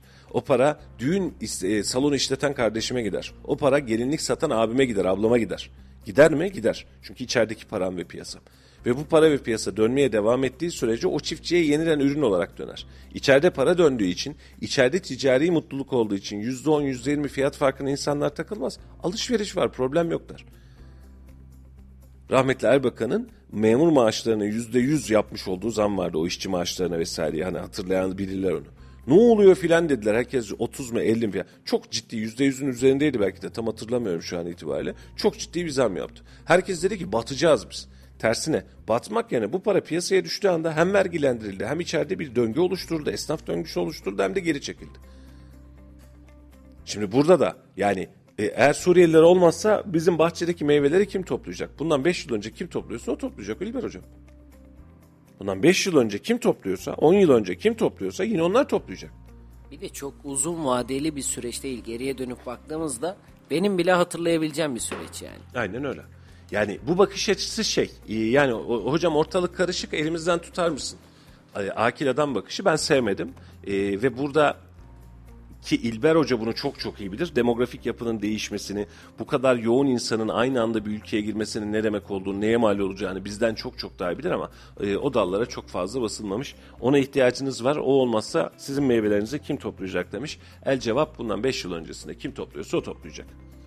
Toplayan yoksa, toplayabilen yoksa köyden kentten insanlar göç etmek yerine 4250 liraya herhangi bir şehir merkezinde herhangi bir işin elinde çekişle uğraşmak yerine 6000 liraya köyünde meyve toplayacak. Biz de o meyveyi normalde 5 liraya yerken ya pat, yük, e, toplama maliyetleri artmış bundan dolayı zam yapılmış diyeceğiz. Biz de 6,5 liraya yiyeceğiz o meyveyi. 7 liraya yiyeceğiz. Yiyeceğiz abi. Yani bu enflasyona biz razı olacağız. Eğer o enflasyona razı olmazsak yarın o meyveyi üretecek üreticiyle bulamayacaksın. Suriyeli çünkü senden toprak alıyor, ticaret yapıyor. Yarın bir gün bir bakacaksın Suriyeli burada senin e, toprağında ürünü üretecek, kendi toprağından başka bir yere milli değerleri önemsemek için satacak ve o zaman sen e, Suriyeli de diyecek ki ya Türkler bunları ellemeyin Avrupa Birliği'ne falan girmesin. Bunlar Avrupa Birliği'ne falan girerse bizim meyveleri kim toplayacak diyecek. Bu hale doğru dönüyoruz gözümüzü açmak ve iyi de görmek lazım. Irkçılığım yok. Ee, şiddetle vesairesiyle ya da insanları aşağılayarak bu işin çözüleceğini düşünmüyorum. Çözülmemeli de. İnsani değerlerimiz, onların çocukları da çocuk, gençleri de genç, kadınları da kadın, erkekleri de erkek, yaşlısı da yaşlı. Ee, bu anlamda hani insani olarak ben bir farklı bir ırk gözüyle bakmıyorum. Sadece demografik yapıyı bozması sebebiyle uygun şartlar altında tüm göçmenler için bu kadar açık sınırlarımız olmaması gerektiğini ve buna bununla alakalı çözüm üretmemiz gerektiğini düşünüyorum. İşte her şeyin başında o geliyor. Hem çözüm hem de kalıcı politikalar izlenmeli ve yani bu söylemlerle de beraber 5-10 yıl öncesine gidip baktığımızda neler yapıyorsak ya da ömrümüz hayatı boyunca hep bir mülteci yoktu bizim hayatımızda. Mültecilerden önce bizler ne yapıyorsak yine aynı yaptığımız şeylere devam etmeyi bileceğiz. O yüzden de önemli bir konu bence. Ee, inşallah e, di- kendimizi toparlarız, e, işimizi çıkartırız e, ve ayılırız. Yani en büyük temennim o ülkece ayılmak, doğruyu bulmak. Bu hepimiz için. Hani bu bizim söylediğimiz illa doğrudur ısrarı değil. Bu bizim fikrimiz ve görüşümüz, bizim işimiz ve mesleğimiz bu. Ama ülkenin de benzer şekilde bir aydınlanma yaşayacağı e, günleri hevesle ve umutla bekliyoruz. E, bizim özelliğimiz o. Arada bir altını çizmem gerekiyor. Yayınlarımızda taraf olmanın daha ötesinde doğruya doğru, eğriye eğri demeyi tercih ederiz. Bizim için dert bu. Yani yoksa ülkem güzel bir şey yaptığı zaman ben ayakta alkışlıyorum, gurur duyuyorum, sevinerek bunu anlatıyorum. Ama kötü bir e, icraat varsa, kötü işler varsa bunu eleştiriyoruz. Bizim yaptığımız hadise bu ama Suriyeliler konusunda e, açık açık itiraf edelim. Mülteciler konusunda bu Afganlılar da sonraki dönemde çok ciddi abarttı. E, bunları asimile ya da kültürel olarak içimizde hazmedebilecek durumda değiliz. Çok ciddi bir yoğunlukla geldi ve bu yoğunluğu atma şansımız yok. E, kanserli hücre gibi sürekli büyümeye devam ediyor. Bununla alakalı çözüm ve çözümlere ihtiyacımız var. Yani gözümüzü kapatalım, meyvemizi kim toplayacak, sanayide kim çalışacak demeyin. Yarın meyveyi siz toplarsınız, onlar satar farkına bile varmazsınız. E, bu noktada sizi ekonomik olarak rahatlığa değil, rahatsızlığa doğru iletir. Evet, yerel gündemde bir haber gördüm. O da dikkatimi çekti. Böyle başarılı sporcuları gördükçe de okuma gereği duyuyorum. Çünkü Kayseri'de özellikle çok fazla hem madalya kazanan hem de ülkenin sporuna katkıda bulunan sporcu var. Hem teşvik amacıyla hem de dinleyenlerde varsa bir motive olması amacıyla da haberi okuyalım. Brezilya'nın Rio kentinde düzenlenen 20, 24. yaz olimpiyatlarında Melikgazi Belediyesi Spor Kulübü'nden iki sporcu damga vurdu. Gerçekten olimpiyat alanında Türkan Teke ve aynı zamanda da Yasin e, hemen ismine bakıyorum. Türkan Teke ve Yasin ismindeki sporcular iki dalda olimpiyat üçüncülüğü madalyasını kazanmış. Evet. Ve gördükçe de Kayseri spor alanında da önemli bir şehir. Hem yetiştiriliyor hem uluslararası olimpiyatlarda, müsabakalarda da damgalarını vuruyor. Ellerine emeklerine sağlık. Rabbim inşallah başarılarının devamını versin. Ee, moralle ve ekonomik rahatlıkla beraber yeni sporcularımızı da gündeme katmak ve en azından gençleri spora yönlendirmek dileğiyle en büyük temennimiz bu. Ee, ama e, işte bakıyoruz mesela önümüzde bir örnek elimizde bir Kayseri Spor var. Şimdi o konuya da geleceğiz. Ee, a- gururlandırdı bizi. Yani kupa finalisti olmasıyla alakalı biz çok ciddi keyifler aldık. Dün akşam da rakibimiz belli oldu. Sivas Tam bir Anadolu derbisine dönüştü iş. Sivas Spor, Kayseri Spor karşı karşıya gelecek ve Türkiye Kupası'nı kaldıracak. Spor aslında bizi ne kadar birleştiriyor. O gün stadyumdaki hal ne kadar güzel bir haldi, ne kadar güzel bir keyifti. Bunları görmek lazım. Holiganlığa kaçmadan, şiddete başvurmadan tadını çıkartmak lazım. Sporu ve sporcuyu da desteklemek lazım. Bunu bir kültür haline de getirmek lazım. Ee, çünkü güzel işler çıkınca keyif alıyoruz. Güzel işler çıkınca daha fazla sahipleniyoruz. Kayseri Spor özelinde de gelecek olursak dün gündemde de çok vardı. Yayında da bir sabah konuştuk erken saatlerde. Trabzonspor kalecisinin birazcık hasımhane açıklamaları vardı hatırlarsan. Yani aman işte takıma tebrik ederim ama taraftar bizi çok yordu şunu yaptı bunu yaptı gibi. Bununla alakalı tepkiler gecikmedi. Dün biz sabah da söylemiştik. Böyle bir kardeş takım edebiyatı ya da bir düşmanlık hamaset durumunu ortaya çıkartmamak lazım. Ee, spor bazen bu işleri ne yazık ki arada götürüyor. Ee, ve bu holiganlığı biz sadece Kayseri Spor'da görmedik. Çok fazla takımda gördük. Kayseri Spor'da hakemin yaptığı Uğurcan'ın oyun yavaşlatmasıyla yaptığı hatalar nedeniyle canına tak dedi. Bundan dolayı yapmıştı. Ee, ama geçti. Şimdi yeni fasla bakalım. Şu an e, bir mere cimere yazı yazan kardeşlerimiz var. Bize de gönderiyorlar arada bir. Söyledikleri nokta şu. Bir taraf Sivas, bir taraf Kayseri Spor ama İstanbul'da Olimpiyat Stadında biz bu finali niye oynuyoruz? Gelin bunu başka bir yerde oynayalım. Hani yine tarafsız saha olsun ama insanların daha rahat gelebileceği bir saha olsun. İstanbul'da bizim diyebileceği. şehrimiz ama iki şehir içinde çok uzak. Taraftarlar buradan gidecek. E, dün biliyorsun Alparslan Baki Ertekin de açıklama yapmıştı. Hani otobüs üstümüze düşen ne gerekiyorsa yaparız, ulaşımı sağlayacağız filan gibi ama yani 20 bin insan götüremezsiniz oraya sonuçta. E, gelin bunu yakın bir yerde yapın. Ankara. Bir taraf Sivas, bir taraf Kayseri, Ankara'da yapın, Antep'te yapın. Güzel bir alanda yapın. Ee, insanlar da bu maçın keyfini Adana'da yapın. Hani gidilsin, bir turizm oluşsun, bir e, katma değer oluşsun. Ama bu kadar insanı e, bu noktalarda birleştirirseniz evet daha güzel olur. İstanbul zorundaysa tamam yine gidilir belki. Hani yine gidilecek belki ama gidecek insan sayısı da bu anlamda düşmüş olacak. E, güzel bir başarı, güzel bir taçlanma. Dün belli oldu finaldeki rakibimizde. E, Sivas Spor mu Alanya Spor mu diyorduk. Sivas Spor'la karşı karşıya gelecekmişiz. E, memleketçe de Kayseri olarak da buna fokuslandık. Ama biz ne yaptık? E, bu fokuslanma yetmedi. Sokağa Kayseri Spor'u sorduk. Nasıl Kayseri Spor? iyi mi durumlar filan dedik. Dün sokak röportajımızda Laf Sokak'ta ekibi sokağa Kayseri Spor'u sormuştu. Dilersen Bir takipçimizden mesaj verdi o yönde. İstanbul'da yapılacak zaten İstanbulluların İstanbul'da yaşayanların yarısı Sivaslı diye. Gelin bunu Ankara'da yapalım ki güzellikle hem Deplasman olmasın Kayseri'ye Evet. diye. Yok e, İstanbul'da da ciddi anlamda bir Kayseri yoğunluğu var Sivaslılar kadar olmasa da ama yine de hareket edeceğimiz yer iki takım için iki şehir e, takımı içinde daha güzel bir yer olsun ve en büyük temennimiz de hakkıyla tadıyla keyifli bir maç seyredelim. E, Kayseri Spor kazansın tabii ki en büyük temennimiz ama en başta da hak eden kazansın. E, adil bir yönetimle, adil bir hakem kararıyla, adil bir maçla, keyifli bir futbolla inşallah o kupada Kayseri'ye gelmiş olur. Laf Sokak'ta ekibi dün sokaktaydı. Kayseri Spor'u sordu sokağa. Dedi ki nasıl buldunuz dedi Kayseri Spor'u. E, yaşanan maçı ve finalistliği sordu. Dilerseniz bir oraya bir yönelelim. Sokağın sesini bir duyalım. Ardından burada olalım. Laf Sokak'ta ekibi Kayseri Spor'u sordu. Efendim Laf Sokak'ta'dayız. Üç büyükleri eze eze eze geldi. Final bizim. İnşallah onda kupamızı getirip Kayseri'ye teslim edecekler onlar da. Chelsea de çıksa, Liverpool'da çıksa hava alırlar hepsi de.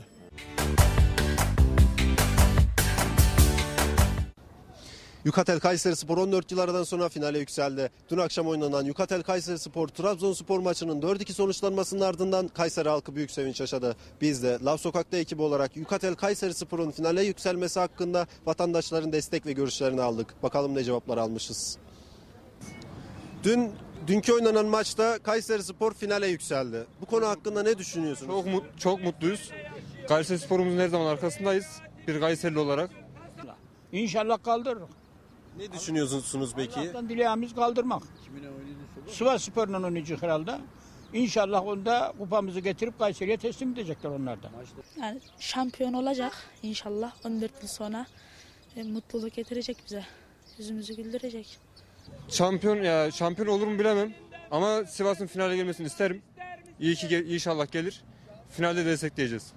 Kupayı kaldırır mı sizce Kayseri Spor bu yıl? Sivas gelirse kesin kaldırır. Sivas gelsin kesin kaldırır. Evet samimi söylüyorum.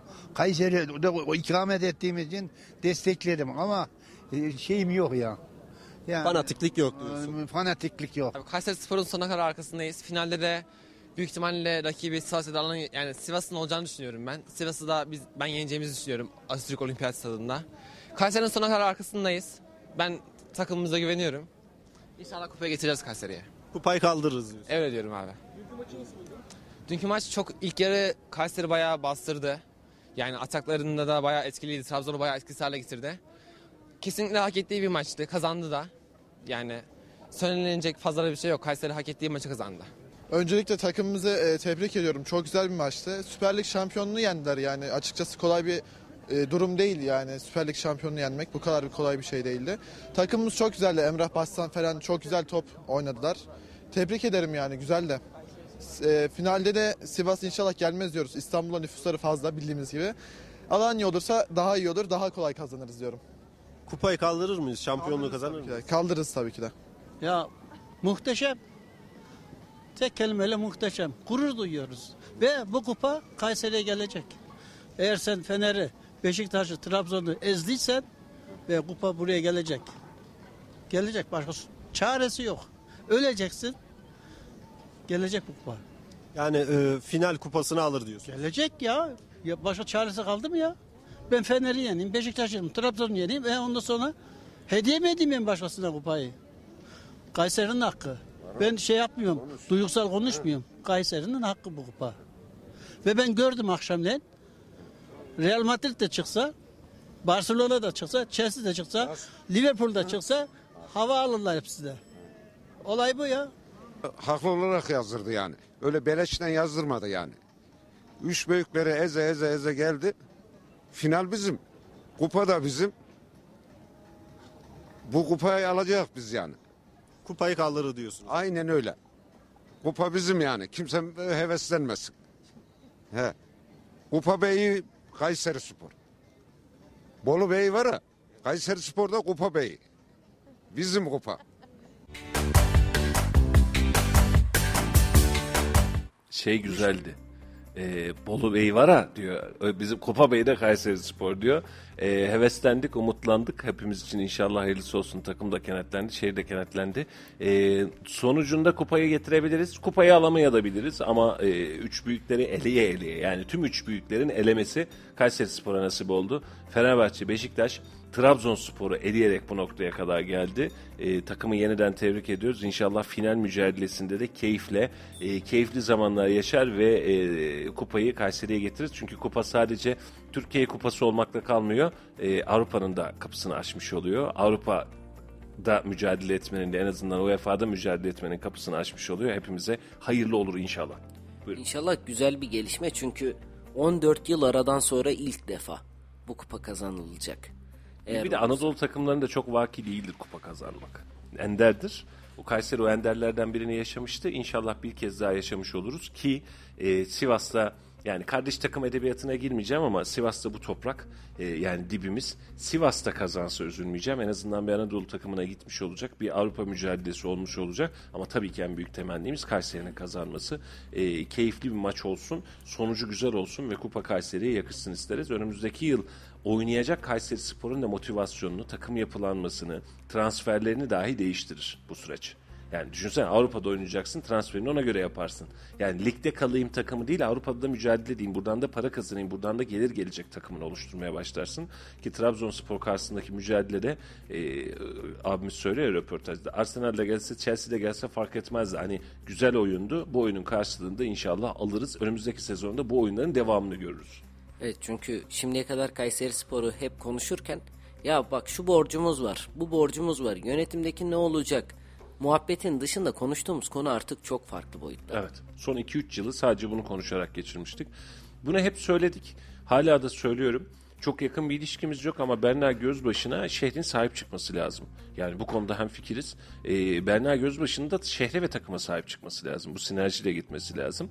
Ee, bir kadın geldi ve yıllardır e, yapamadığı, birilerinin yapamadığı işi yaptı. E, takımın finansal durumunu en azından toparladı. Sportif durumunu toparlayamadı uzun süre. Hala çok net toparladığını söyleyemem ama bu da da bir işler başardı. En azından takım başardı.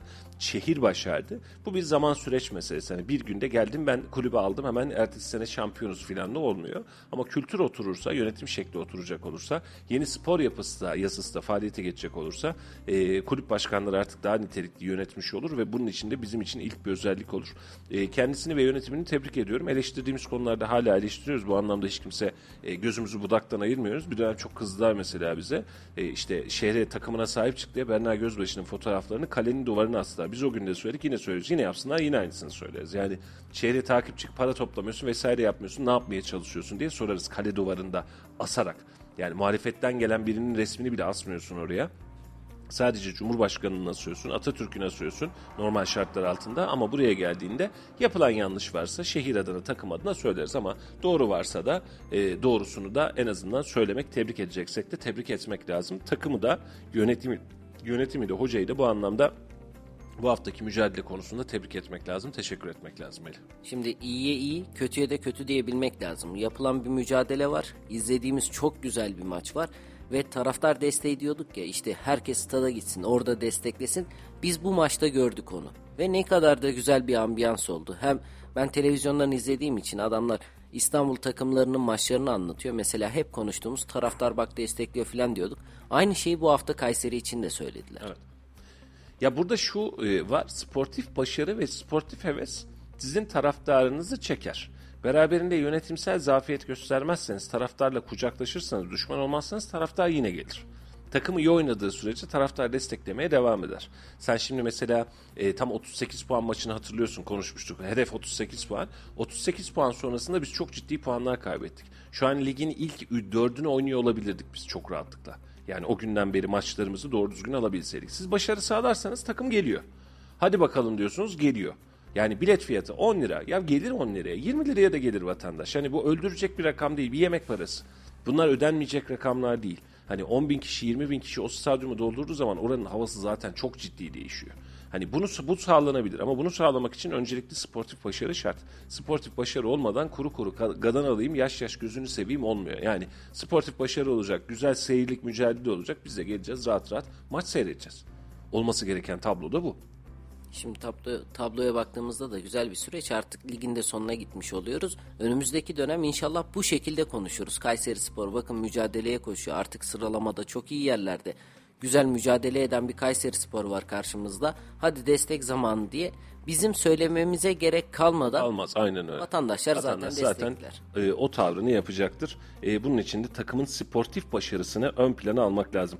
Efendim yavaş yavaş sona geliyoruz. İsterseniz son bir piyasa fiyatlarını alalım. Ne olmuş ne bitmiş bir bunu görmek istiyorum. Piyasalar açıldı ve şu an itibariyle iniyor mu çıkıyor mu bir kez daha görüyoruz. Evet dolarda yeniden bir artış söz konusu. E, dilerseniz şöyle serbest piyasadan ve e, şeyden bakalım bir ikisinden birbirinden ayrı ayrı. E, serbest piyasada şu an itibariyle dolar 15.46 lira seviyesinden işlem görürken euro 16.24 civarından işlem görüyor. Bir çeyrek altın 1531 lira olmuş durumda. Altın ons fiyatı ise 1849 dolar civarında duruyor.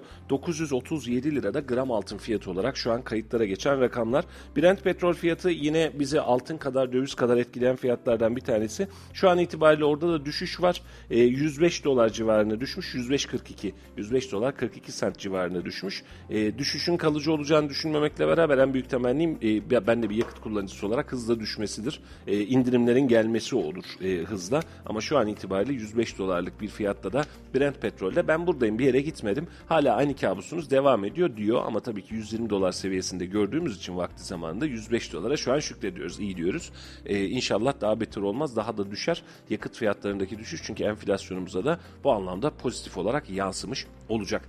Kısaca günü özetleyelim. E, son bir en azından onunla geçmiş olmak istiyorum izninizle. E, Kayseri'de çok büyük bir kurumsal, kamusal değişiklik meydana geldi. Dün gece saatleri itibariyle e, meydana gelen değişiklikle Kayseri valisi değişti. Şehmuz Günaydın merkeze alınırken e, Kayseri'ye Afyon Karahisar valisi Gökmen Çiçek atandı. Gökmen Çiçek'in önümüzdeki günlerde göreve başlaması bekleniyor. Şehrimize yeniden hayırlı uğurlu olsun diyelim. E, yavaştan toparladık veda edelim.